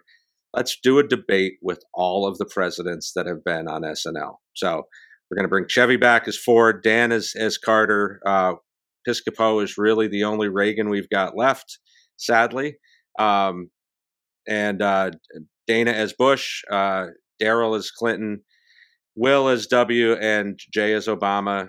I think we'll slide JAJ in as uh, Trump, and then uh, Mikey as Biden, and uh, just put them all on stage Let's let's let them have it out. Debate who's the worst, who's who's messed up the country the most.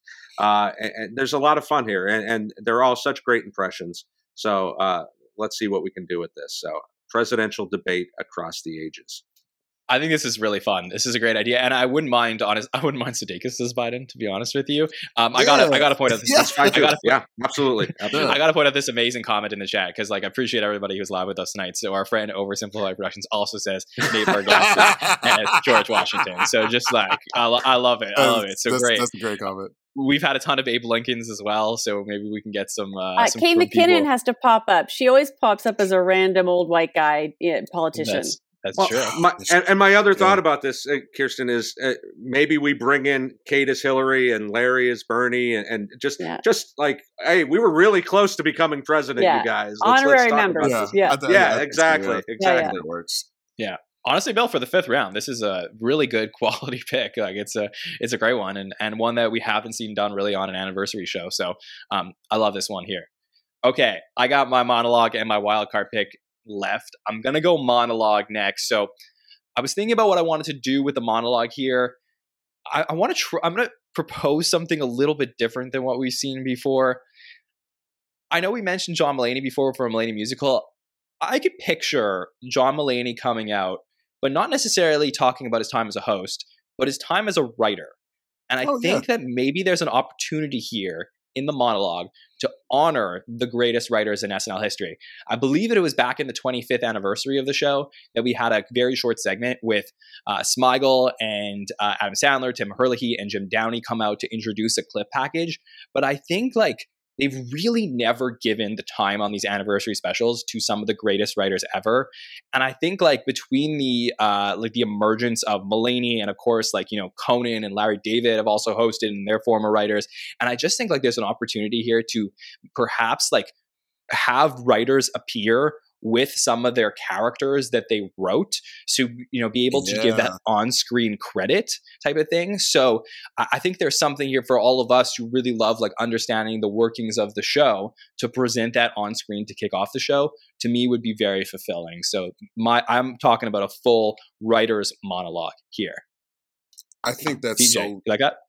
Yeah I, I think that's so strong because we really do not give the I mean, yes, uh, the show does, but like I don't even know the names of like all the writers. I might know Alex English, Rosebud. I know that Sam Jay was once like a writer. She's somebody I really enjoy following, but like we uh we really don't give enough like credit to like you know, the Streeter Seidel's who have been like excellent this past 10 years. Like Streeter's given us some phenomenal sketches this past 10 years. Like, you know, we we don't give them enough credit and they granted they deserve more than literally just like a nod like they deserve more than an in memoriam thing because they're literally the foundation of the show. Yes bowen or you know ego might have an idea and they can write like i like i know they can you know but like there's a whole other team of people that we never see on screen except maybe pop up in a um uh, pop up in like a questions from the audience segment, like they for sure deserve their shout out. I love that idea of like them showing like you, like maybe just the ones that are comics. So you have Rosebud, you have Alex, maybe Sam Jay comes back, and you're like you have. I think it's a great place for Conan to come out, but you're like you have them stand next to like this, like stand next to Kenan is like this is mine. I made this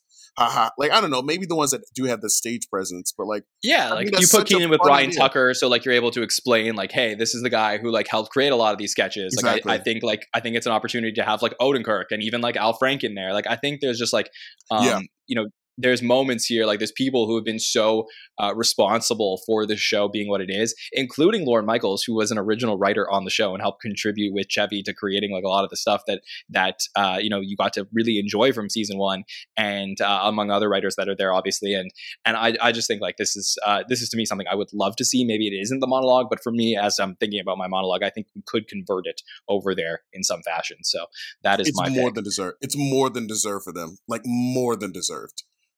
Yeah. All right, Sammy Kay, you have uh, two more picks. You got your cold open and your wild card. So let's get your first one, and then we're going to get your final pick of the draft. All right. So I think I'm going to go with my wild card just to go along with the theme of I still don't really know what I'm going to do for my cold open. It's going to be it's going to be a coin toss here at the end. But for my wild card, the first thing I've written down is still available. Um, this is actually a, a well I've gone to in, in other drafts. Um, sometimes can be an unpopular uh, pick or reminder of this person's history with the show, but um, I think just having Robert Downey Jr. there in some capacity as a presenter. Uh, this might be my third time picking him picking him in the draft, but seriously, like uh, he's a huge star. I feel like if you're like checking off the the boxes of you know big SNL comeback stories, you know you have like Eddie Murphy hosting recent years and Sandler hosting. Um, you know, and maybe isn't a big comeback because he did great work on the show. Obviously, he's arguably a part of the worst season in the show's history, but he's a big star. Um, you know, he was part of that cast that you know when Lorne when Lorne came back to the show, you know, he was in that cast. So there there is a, a connection there. That's a big signifier of um, you know in the history of the show, Lorne coming back.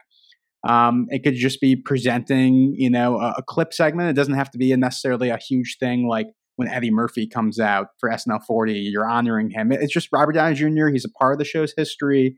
You know, maybe you can even do something like, you know, some sort of tribute to the the one season wonders like himself of people who were on the show, you know, for only one season, or even a, a Jim Downey tribute because that's uh, his his uncle, I believe. So something like that to get Robert Downey Jr. involved in SNL 50 in some capacity, I think would be a pretty cool thing to see.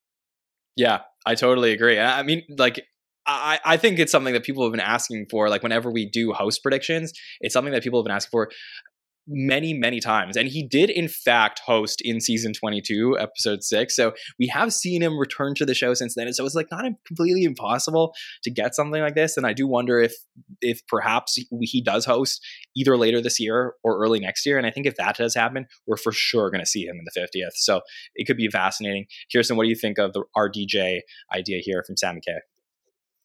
Yeah, you you reminded me, Jon, that he had hosted before means it's not the complete elephant in the room, but I like the idea of just a more subtle integration of him. Like we don't need to make fun of it or anything. He just shows up and he's there because the guess what? In the end, we're all family. We're all back together again. Here we are. Um, and then you know there could also be, as you mentioned, another idea, which is those kind of short tenured people. But you have to approach that really carefully because we don't want to pay attention to anyone's lack of success, but still include them somehow. So that's the only thing they'd have to balance. But yeah, bring him back. He's a star. Doesn't everyone want to go to this thing? Wouldn't he want to go? yeah, I think he, I think he will. Um, so that could be very exciting. Okay, guys, last picks of the draft. Let's get creative here. Sammy, you got a cold open to pick. So, what is your cold open that you think might happen next year? All right, I I'm going to keep this very simple. Um, I'm going to throw back to something from the first couple seasons of the show. And instead of going the way that SNL 40 went with a big musical number with, you know, Justin Timberlake, uh, let's do an SNL locker room sketch. Let's go back to the beginning of the show and maybe have somebody who's in the current cast, maybe, you know, some if someone joins the cast next year for SNL 50, you know, the newest featured player is like the first person to open up the show, I think would be a bold choice. And then in the SNL locker room, because it's SNL 50, that's where you just start seeing everybody pop in. You see Adam Sandler, you see Kristen Wiig, you see Eddie Murphy, and maybe they're giving advice to, you know, whoever this this cast member is. But it's it's very much just playing uh, along the lines of those old sketches from the first five years of the show that you know this is a job for people people are you know they're they got stuff in their locker and but for snl 50 it's you know, everybody is almost like a part of the cast again for one night only. So, you know, you have even the original cast here would be a great opportunity just at the top of the show um, to get the the original cast in there too. And um, you know, if if Chevy is involved, that's where you throw in your pratfall. You give a live from New York, and uh, that is how you open up SNL 50. Yeah, I love every minute of that. Go ahead, TJ. No, I was just gonna. No, I have such a mixed history with, with Chevy because I I love him on Community, um, but I know he's also a racist piece of shit who talked down to Donald Glover, who's my hero. Um, I'm, I'm so mixed on him. I was just wondering if Chevy Chase falls down, much like which is such his bit. Does he get up? Like I'm just like uh, he's. I don't, I don't think. I, I, don't know. I think somebody else may do the pratfall at this yeah, point, but is I don't know. Will Chevy do that anymore? Like well, let's Chevy didn't even do the Pratt. Ch- Chevy didn't even do the pratfall in SNL 15. Right, they, right. He, yeah. They put a helmet on him and had him walk through, and so by that's 35 years ago. There is no way he's doing the pratfall himself. Let's have the actor playing Chevy in the new SNL 1975 yeah, movie. that's true. That's fair. Yeah, that's, like, that's, that's interesting. Chevy would do a stunt. Like I know he had a sound double, but he did stunts on Community where it's his face clearly. Like there's an, a scene where he literally falls on a pair of drums, and it's his. He falls backwards so he still would do some of those ridiculous, awful physical comedy like bits. Yeah, slapstick. Um, but yes, I, I first of all I just want to say locker room idea absolutely love this. This is one of my favorite things that they did in the original era of the show, where you just get to like see the behind the scenes. Like it's the it's really the origins of that whole like Kyle Mooney pre-tape stuff that we were talking about earlier, Sammy, where it's just like seeing the interactions of the cast. Um, they would go on and they would even do this in the Ebersol era a little bit, where you got to see. Uh, I think it was in season six where they did a whole storyline there as well um, about like who was dating who in the cast and stuff like that. Um, so I think there's there's fun moments here. You would need a, a ton of lockers but it could get done. Um, so I, I, think this is has very high potential. All right, so Sammy's team locked in here. We're gonna find out what everyone else's team will wrap up with, and then we'll do some final discussion on it all. Okay, I got a wild card uh, pick left, and uh, this is uh, like let me let me self indulge a little bit. This is the sketch I want to see at SNL 50, or at least a moment about with this, which is give me some version of a hot take show at the SNL 50. We did at the beginning of SNL 48, we did that whole Manning cast sketch, and everyone was like, oh, guys, that's kind of like what you guys do. And then for so many weeks on the Hot Take Show, they're like, oh, are they ever going to, you know, touch like podcasts or people who review the show? I think back in the Ebersol days, they had like Siskel and Ebert show up live during the show and review sketches now we could do some version of self analysis of the show during the show. And I'm not saying it has to be me, but I'm just saying I think you could perhaps have different cast members doing some reviews, doing some fun at the fact, because believe it or not, the fandom. There would be no SNL if there was no people watching the show. And I think that include the fans in some way in the show could be a very special moment. So my official wildcard pick is that there will be some version of a hot take show at the 50th where we will do some live analysis of Saturday Night Live. Bill, what do you think? Some version, it better be us. Let's cut to outside Radio City and see Jon and TJ and Kirstin and Sammy and Bill doing a hot take live in action. Absolutely. Why not? I don't think Lorne is letting TJ anywhere near the building if he thinks Paul Simon was a Beatle. Unless I'm an audience member, he, he shouldn't. Uh, just keep looking at the rabbits, Jon. Just keep just keep looking at the rabbits. It's a sweet, sweet dream that you got. Um, but I, I I do think there should be some kind of like it would be really fun for there to be some type of fan acknowledgement, but I don't think that goes beyond um like I mean it'd be fun if there was some type of like pre-tape just like like if SNL was a less was like a more serious show, I could see some type of like pre-tape where it's like just fans thanking people or telling stories about how the show brought them together. Like there's something like that that's like very tender, very sweet, but it's not funny. Um, so like no, uh, but I'm not. No. I'm not even saying like, hey, like let's cut to the fans outside to like acknowledge what's happening in SNL 50. Like I don't need think they need to do. That. They that. let us freeze like, outside of Studio it, 88. Like it's, it's almost like it's almost ant- antithetical to like what what the show really is if they were to do something like that. But I do think that like you can actually take the cast and like use an opportunity to do some like live like review of the show. So, Kirstin, am I like crazy here? No, there's like there's a part where it almost felt a little meta where they were almost involved in it, you know, to a point and there was like that was the live aspect of the show. Um which is a slippery slope. I feel like from a broadcast perspective, they should there should definitely be some interstitials like that aren't part of the show, but that are part of like NBC's, you know, live coverage of this momentous event. So, you know, who needs the ESPN desk when you've got the hot take desk? Yeah, They I might mean, look, bring Mike it- Murray on, like Manette just said. Like, I mean, just, it- it's none of us. It's Mike Murray. Do the only screen one that time gets live. the show. live at the 50. I mean, look, it could be uh, something as simple as like Dana Carvey and David Spade doing some like Yeah. live fly on the wall during the show. I mean, I'm like, it could be something as simple as that. Um, you know, like a little Your bit. concept like is podcast integration of some yeah, sort. sure. Yeah. Okay. Why not? Why not? I'm very Um, glad that this podcast is pro integration. It's a good thing. Good thing. Yes, you guys are yes. you guys are ahead of the times. Streets ahead, 100%. all of you. Yes. Okay, Bill Kenney, you got a musical guest pick to go, so let's get to it. It's hard. It's it's a hard choice here, a- and I don't know. we- We've had some great picks already, but I think I'm going to go with uh, an original era group that was only on the show together once, uh, but it was so famous and infamous that they came on. Uh, it was one of the first times we we saw a man kiss another man, and it wasn't meant for laughs.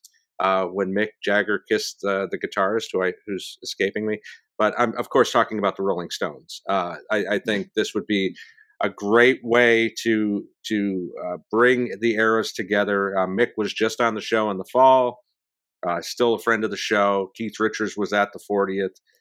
Let's bring them all together, do a couple more songs, and uh, you know, make it full circle. So I'm going with Rolling Stones. Why did I think you were about to say Devo? that, that fear, was- fear. yeah. Yeah, that's very close but uh, yeah no i mean obviously this is a this is a perfect pick bill i, I think it's a great call um, the rolling stones literally kicked off the fourth season of the show as hosts and i just think that like the fun of this is uh, it would be incredible and uh, clearly they're still they still got it so i think that uh, they could do it and they just performed with lady gaga and um, you know like I, I just think this could be a very fun integration of them perhaps with even other artists through the generations so rolling stones go to bill kenney all right, Kirstin, you have a musical guest pick as well. So who is yours? I do. I have been trying to decide between two different options. One would be a classic friend of the show band who have been on many, many times and span a lot of the decades of the show, which would be Foo Fighters. Um, my other though was Billie Eilish because I do think she's, you know, in addition to being like popular with younger people, she wrote a Bond song. She's up for an Oscar. Like, I think she's going to have a very long career. So, you know what? In this moment, I'm officially picking Billie because it's I'm more excited about that option. So, um, I think she's creative. I think when she did that kind of rotating stage thing, no matter how expensive it was, it was amazing creativity, and she would probably do something just as cool, if not cooler. And uh, and I think she'd be a, a bet that if you look back, they would say, yeah, of course they booked Billie Eilish. She's an icon. And uh, and that would make a lot of sense, no matter how far in the future we go. To me, this is a no-brainer. I mean, she. I think when she was on in the fall, um, I compared her to Miley Cyrus in terms of what they do on the show, and I, I just think like it. It just completely makes sense. I believe you know they're going to go for the big names for sure, like the McCartneys and the Taylor Swifts and stuff like that. But like, um, not that Billie isn't on that level, but I'm just saying like I, I think that this to me is like um sort of just like the, the first name that's going to roll off anybody's like tongue when they're like thinking of people who could naturally be a part of the show. So um i love this pick kirstin and it totally makes sense and i think this is uh this is you could cash one check that you're going to be like yeah this one's going to happen. I would bet on that. Mhm.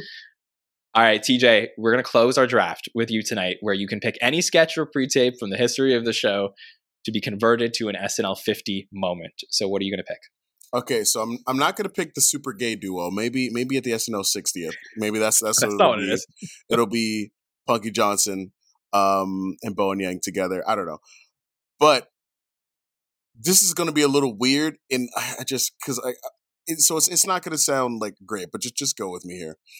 Actually, I'm not saying go with me. This is just a thought I had. So, what's another big thing that's like a piece of SNL history?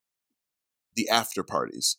But the after parties are not necessarily something that the fans are as aware of. You hear Bowen talking about it on a podcast, or you hear Punky mentioning it in an interview, or I think there was a very recent sketch within the past year and a half where there was a um a pre-tape where the SNL after party was used as the backdrop for a sketch. It might have been a PDD.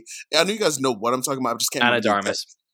Thank you. Yes, that's what it was. And like, so that's another piece, sort of, of like the SNL lexicon. These legendary huge parties you hear about. Um, I, I think there's like a story Jimmy Fallon talks about, like Prince performing at the SNL 40th, like all the time. And It's a pretty like famous story. So, what if there's a? Uh, you said I could choose like two pre-tapes. It could be a live sketch, but I think it'd be harder to do as a sketch. But it's SNL. I think what if you did like, you know, after parties through the ages or like SNL parties through the ages and the narrator is cocaine. And so cocaine walks us through I know they would never do it. They on on that kind of big telecast they would never do it. But like I do think it is funny. Um but like cocaine is the narrator and it's like Adam Sandler is dressed as cocaine and every time there's like a transition to another scene instead of it being like a star wipe it's actually cocaine blowing across the screen. and so cocaine takes us through the story almost like John Malkovich in that co- in that um that monologue. And like cocaine takes us through all the different stories from like people playing Chevy, you know, most like yelling at interns, um, to uh to like Adam and Farley, like uh, Adam Sandler and like Farley, you know, like having a good time to uh you know maybe one of the most recent cast members for sure like snorting cocaine and that's the way the story ends is with like cocaine is like SNL's been on for 50 years and we're gonna go another 50 and it's like SNL times cocaine is like the bumper so like I know uh, the cocaine bit is like the silly. That's just me, like just like Bumper? fucking around. Um, yeah, it's that's the bumper. Um, I nah, tag maybe that tag might be the term I'm looking for. Yeah, Um, although putty. Oh, sorry, I'm thinking of bumper in the sense of like um I think as NBC uses the term tag where at the end of an episode it's like a 30 second It- it's a bump. It's called. a bump. Okay. Well, t- tag's also a term that I've heard used for it as well. Um, but like maybe the the tag at the end of the sketch is like cocaine and SNL, and it's like an endorsement or something like that. Again, cocaine doesn't have to be the feature. The concept itself is SNL after parties as some form of like sketch because that is another legendary thing about the show. I love what they did in the Ana de Armas episode where they made that a backdrop. I think we as fans will find that a little fun to see this fictionalized version of it. But the cocaine is just like a funny little like button on it that like we all, you know, have an idea of. We- so yeah. yeah. I just thought it was funny. That's all. Oh, that was that was a trip. Um, I, I Did you love the cocaine transition? well, I, I I thought you had a beautiful idea that I got. you can do you could do both. Like you could pitch it with cocaine, but then take cocaine out of it. It could just Okay. be literally like Adam Sandler walking you through the story, like you have him do that like weird voice he likes to do, like he did in that lizard movie. So again, Yes. cocaine is optional in this. Thing. I'm not endorsing cocaine. I don't do drugs. I'm like have never done a drug in my life, but I think cocaine is a piece of SNL story that is mentioned so many times, and I do think that will be a funny, Yeah. like sort of like No, uh, you know what? Thank like- you for reminding yeah. me. We should we should Yeah. book cocaine for SNL stories. That'd Yeah, should they should cocaine do the monologue? You think? Yeah, Okay, that's good. Is think so. cocaine going to be available? Uh, so, um, on that note, that that'll do it. You guys have any th- thoughts on my sketch? um, uh, yeah, I, I no, honestly, no. Uh, Really? Bill, Bill, Bill, any thoughts? You got any any reactions? We we've done about a dozen of these drafts. We've never ended one quite like that, TJ. I, you have raised the level here right now. The the Mister Irrelevant of the draft went to cocaine. I, I I don't know what else you could say. yeah, uh, he's sitting on all cylinders. He's he's throwing some speedballs. Just uh, incredible stuff here from TJ. R- So really off the cuff. All of that was. I mean, I had like the concept written, like like a, just like the line, but all of that was just improvised. Yes. Alrighty, let's Was it a let's, let's star wipe? Let's let's wrap this thing up. Um, okay, so uh, we're going to go around. I'll read out what everyone picked. And then, of course, uh, we'll put this up at some point. You guys can vote on who you think is going to have the most accurate or best predictions or ones you want to see for SNL 50.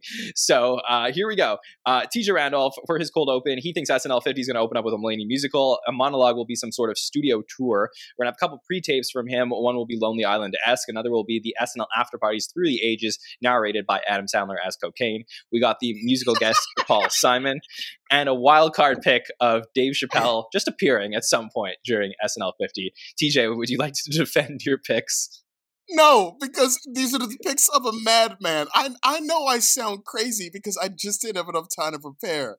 Um, so I'm sorry to the listener that this is so like insane. We we, Um, we love you. We love it. It's great. Um, I'm sure the fun, listeners are yeah. enjoying. So, uh, thank so great job, TJ.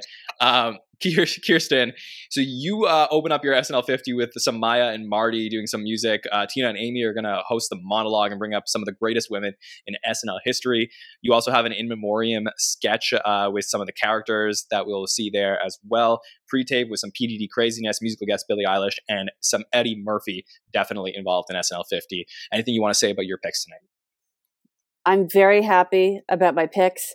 And by the way, TJ, I think you're thinking of the Lonely Island sketch, Great Day. That's all I'm picturing in my head right now. Andy Samberg. It's another that is Wonderful. another another Yeah, yeah. SNL cocaine connection. That's right. Yes. Uh, no, I'm I'm thrilled with my picks, and I this has made anticipating watching the show even more fun because I this almost feels like a bingo card. Yeah, for sure. That would be that'd be cool. So uh, we could we could definitely get to work on something like that. Okay, uh, Bill, you were kicking things off with uh, the greatest cold open in SNL history, a version of that. The not to phone it in tonight. Uh, you're going to reunite the original cast during your monologue. You will have some Black Jeopardy as a sketch, as well as some presidential debates. The Rolling Stones are going to be on stage for your musical guests. And how about some weekend update with everybody who's ever hosted Weekend Update? Want to talk about your picks? Uh, I, I think I've got the best swath of history of SNL 50. Uh, Lorne, give me those front row seats. Uh, I, I will be there to help you make the show great. Yeah, I love it. Some great, great picks from you, Bill. Uh, so I had I kicking off the cold open the way that SNL started with a uh, re, re I guess a redone of oh, I don't know how you say that. I'm sorry, um, a, a redo of the Wolverines. Uh, we're gonna redo that uh, 50 years later and have some new roles cast there. But it'll be fun to see the Wolverines again kick off the 50th. Uh, so the way that we started things off will be happening again. Our monologue will be full of the SNL writers with the sketches that they wrote. I think honoring the writers would be a great way to have our monologue uh, be something special this time. I'm going to have a pre-tape sketch where we're going to do SNL auditions, so similar to the audition sketches you've seen in the past, where you're going to have cast members play other cast members from SNL history. We're going to do some David S. Pumpkins elevator slash time machine, and you're going to go through and see the greatest characters in SNL history. My musical guest will be Paul McCartney, and my wildcard pick is that there will be some sort of SNL analysis live during the show, the same way that we do over here to help give a nod to the fans of the show. Sammy, your picks were fantastic as well. You're going to open up with some SNL Locker Room, which is something that they did back in the original days of the show. Some Five Timers Club with Tom Hanks leading you to the Five Timers Club of all Five Timers Clubs for your monologue. How about a Lorne Michaels family reunion sketch as your sketch that you're picking?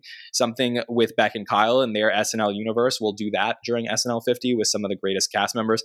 And then your musical guest will be, of course, Taylor Swift. You have to get her in there. And your wild card is that Robert Downey Jr. will make an appearance and maybe some other one season wonders. Would you like to defend your picks? Yeah, honestly, I I- feel like I, I did a pretty good job, and if anything comes out of this podcast, I'm hoping we get Bill Kenney in that Lorne family reunion sketch. I think he proved himself here uh, on the podcast. But uh, yeah, no, very happy with my picks, and I feel like uh, if you know SNL was smart, they'd at least use a couple of these for the show.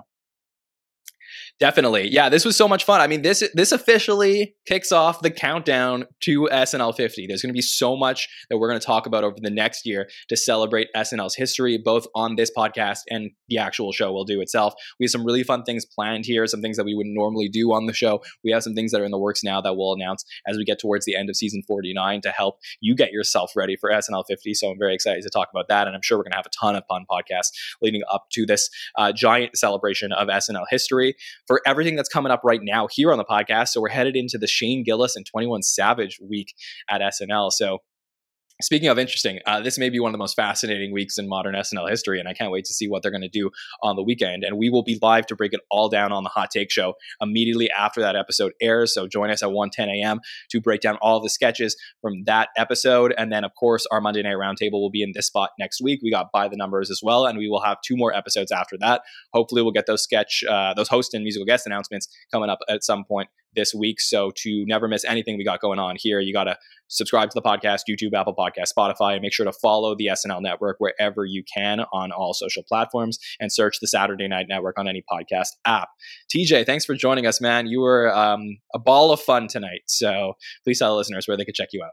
Uh, you can check me out by never doing this podcast again because I always regret and feel like I'm doing terrible things, and I just. It, stupidest stuff. but I'm really just trying to say it to make myself and make my my fellow panelists and the listeners laugh. I'm just trying to have a good time. Uh, shout out to Adam Sandler and his Oscar win, his Emmy winning role as Cocaine. Uh, look for that in 2025. Um, but uh, if you'd like to to find me in some of my musings right now, I'm still doing right now. I'm doing um, a podcast called uh, Rabid Trail. That's R A B I D. It's a 15 ish minute podcast where my friends and I honestly talk about whatever we want. Um, the past couple weeks, I got a chance to do a couple of topics uh, that I just thought were fun and silly because I like talking about uh, romance and dating.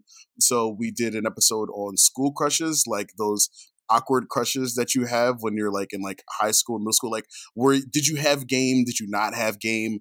Um, we also did an episode recently where we talked about um, the and I chatted about some of the bad flirting methods we've had uh, throughout our entire life, even though some of us are in very good. Um, uh, good healthy relationships and still may not have game um, you know, so I think those are just like fun topics we got a chance to do recently on. Uh, again, that's Rabid Trail. That's R A B I D. Um, you can find it on any podcatcher. You can also reach out to us on Facebook, Instagram, and Twitter at We Are Rabid Trail. You can find me, TJ, at King Compliment on Instagram. Thanks for having me, Jon.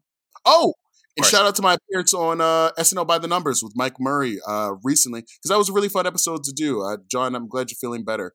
Um, but it was uh, that was a fun uh, recording with uh, shout out Amanda Barkin. Uh, she's wonderful as well, and shout out Mike Murray. Sorry, uh, Kirstin, for interrupting. I apologize.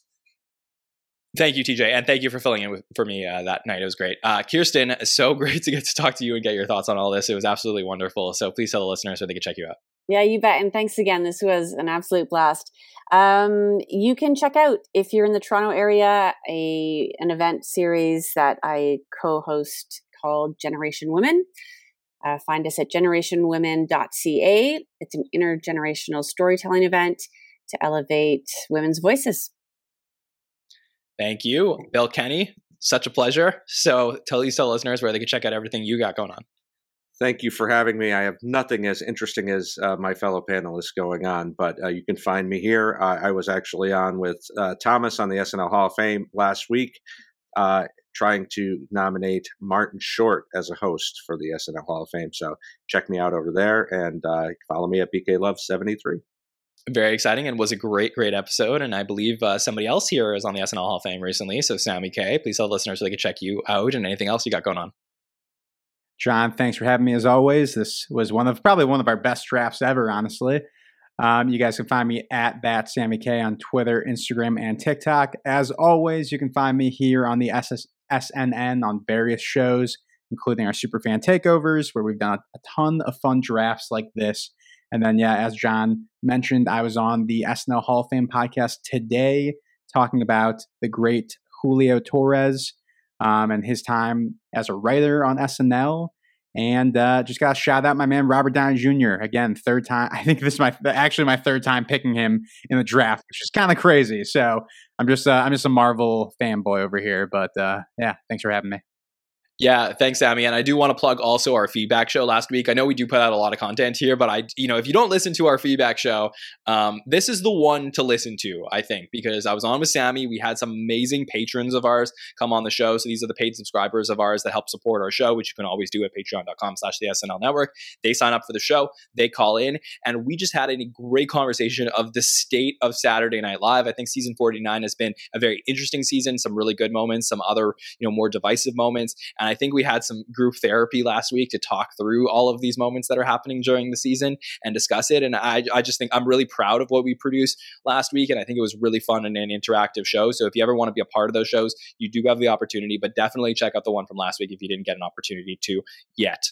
All right. So uh, thank you to TJ, Kirstin, Bill, and Sammy tonight, and especially tonight because I know we put this together pretty last minute, but I think you all brought it tonight. So I appreciate you, and thank you to you know all of our wonderful um, you know production staff in the chat, including Alice and Matt, who helped you know build the concept for this tonight. So appreciate you guys. Uh, my name is Jon Schneider from the SNN. We will see you next time, everybody. Have a good one.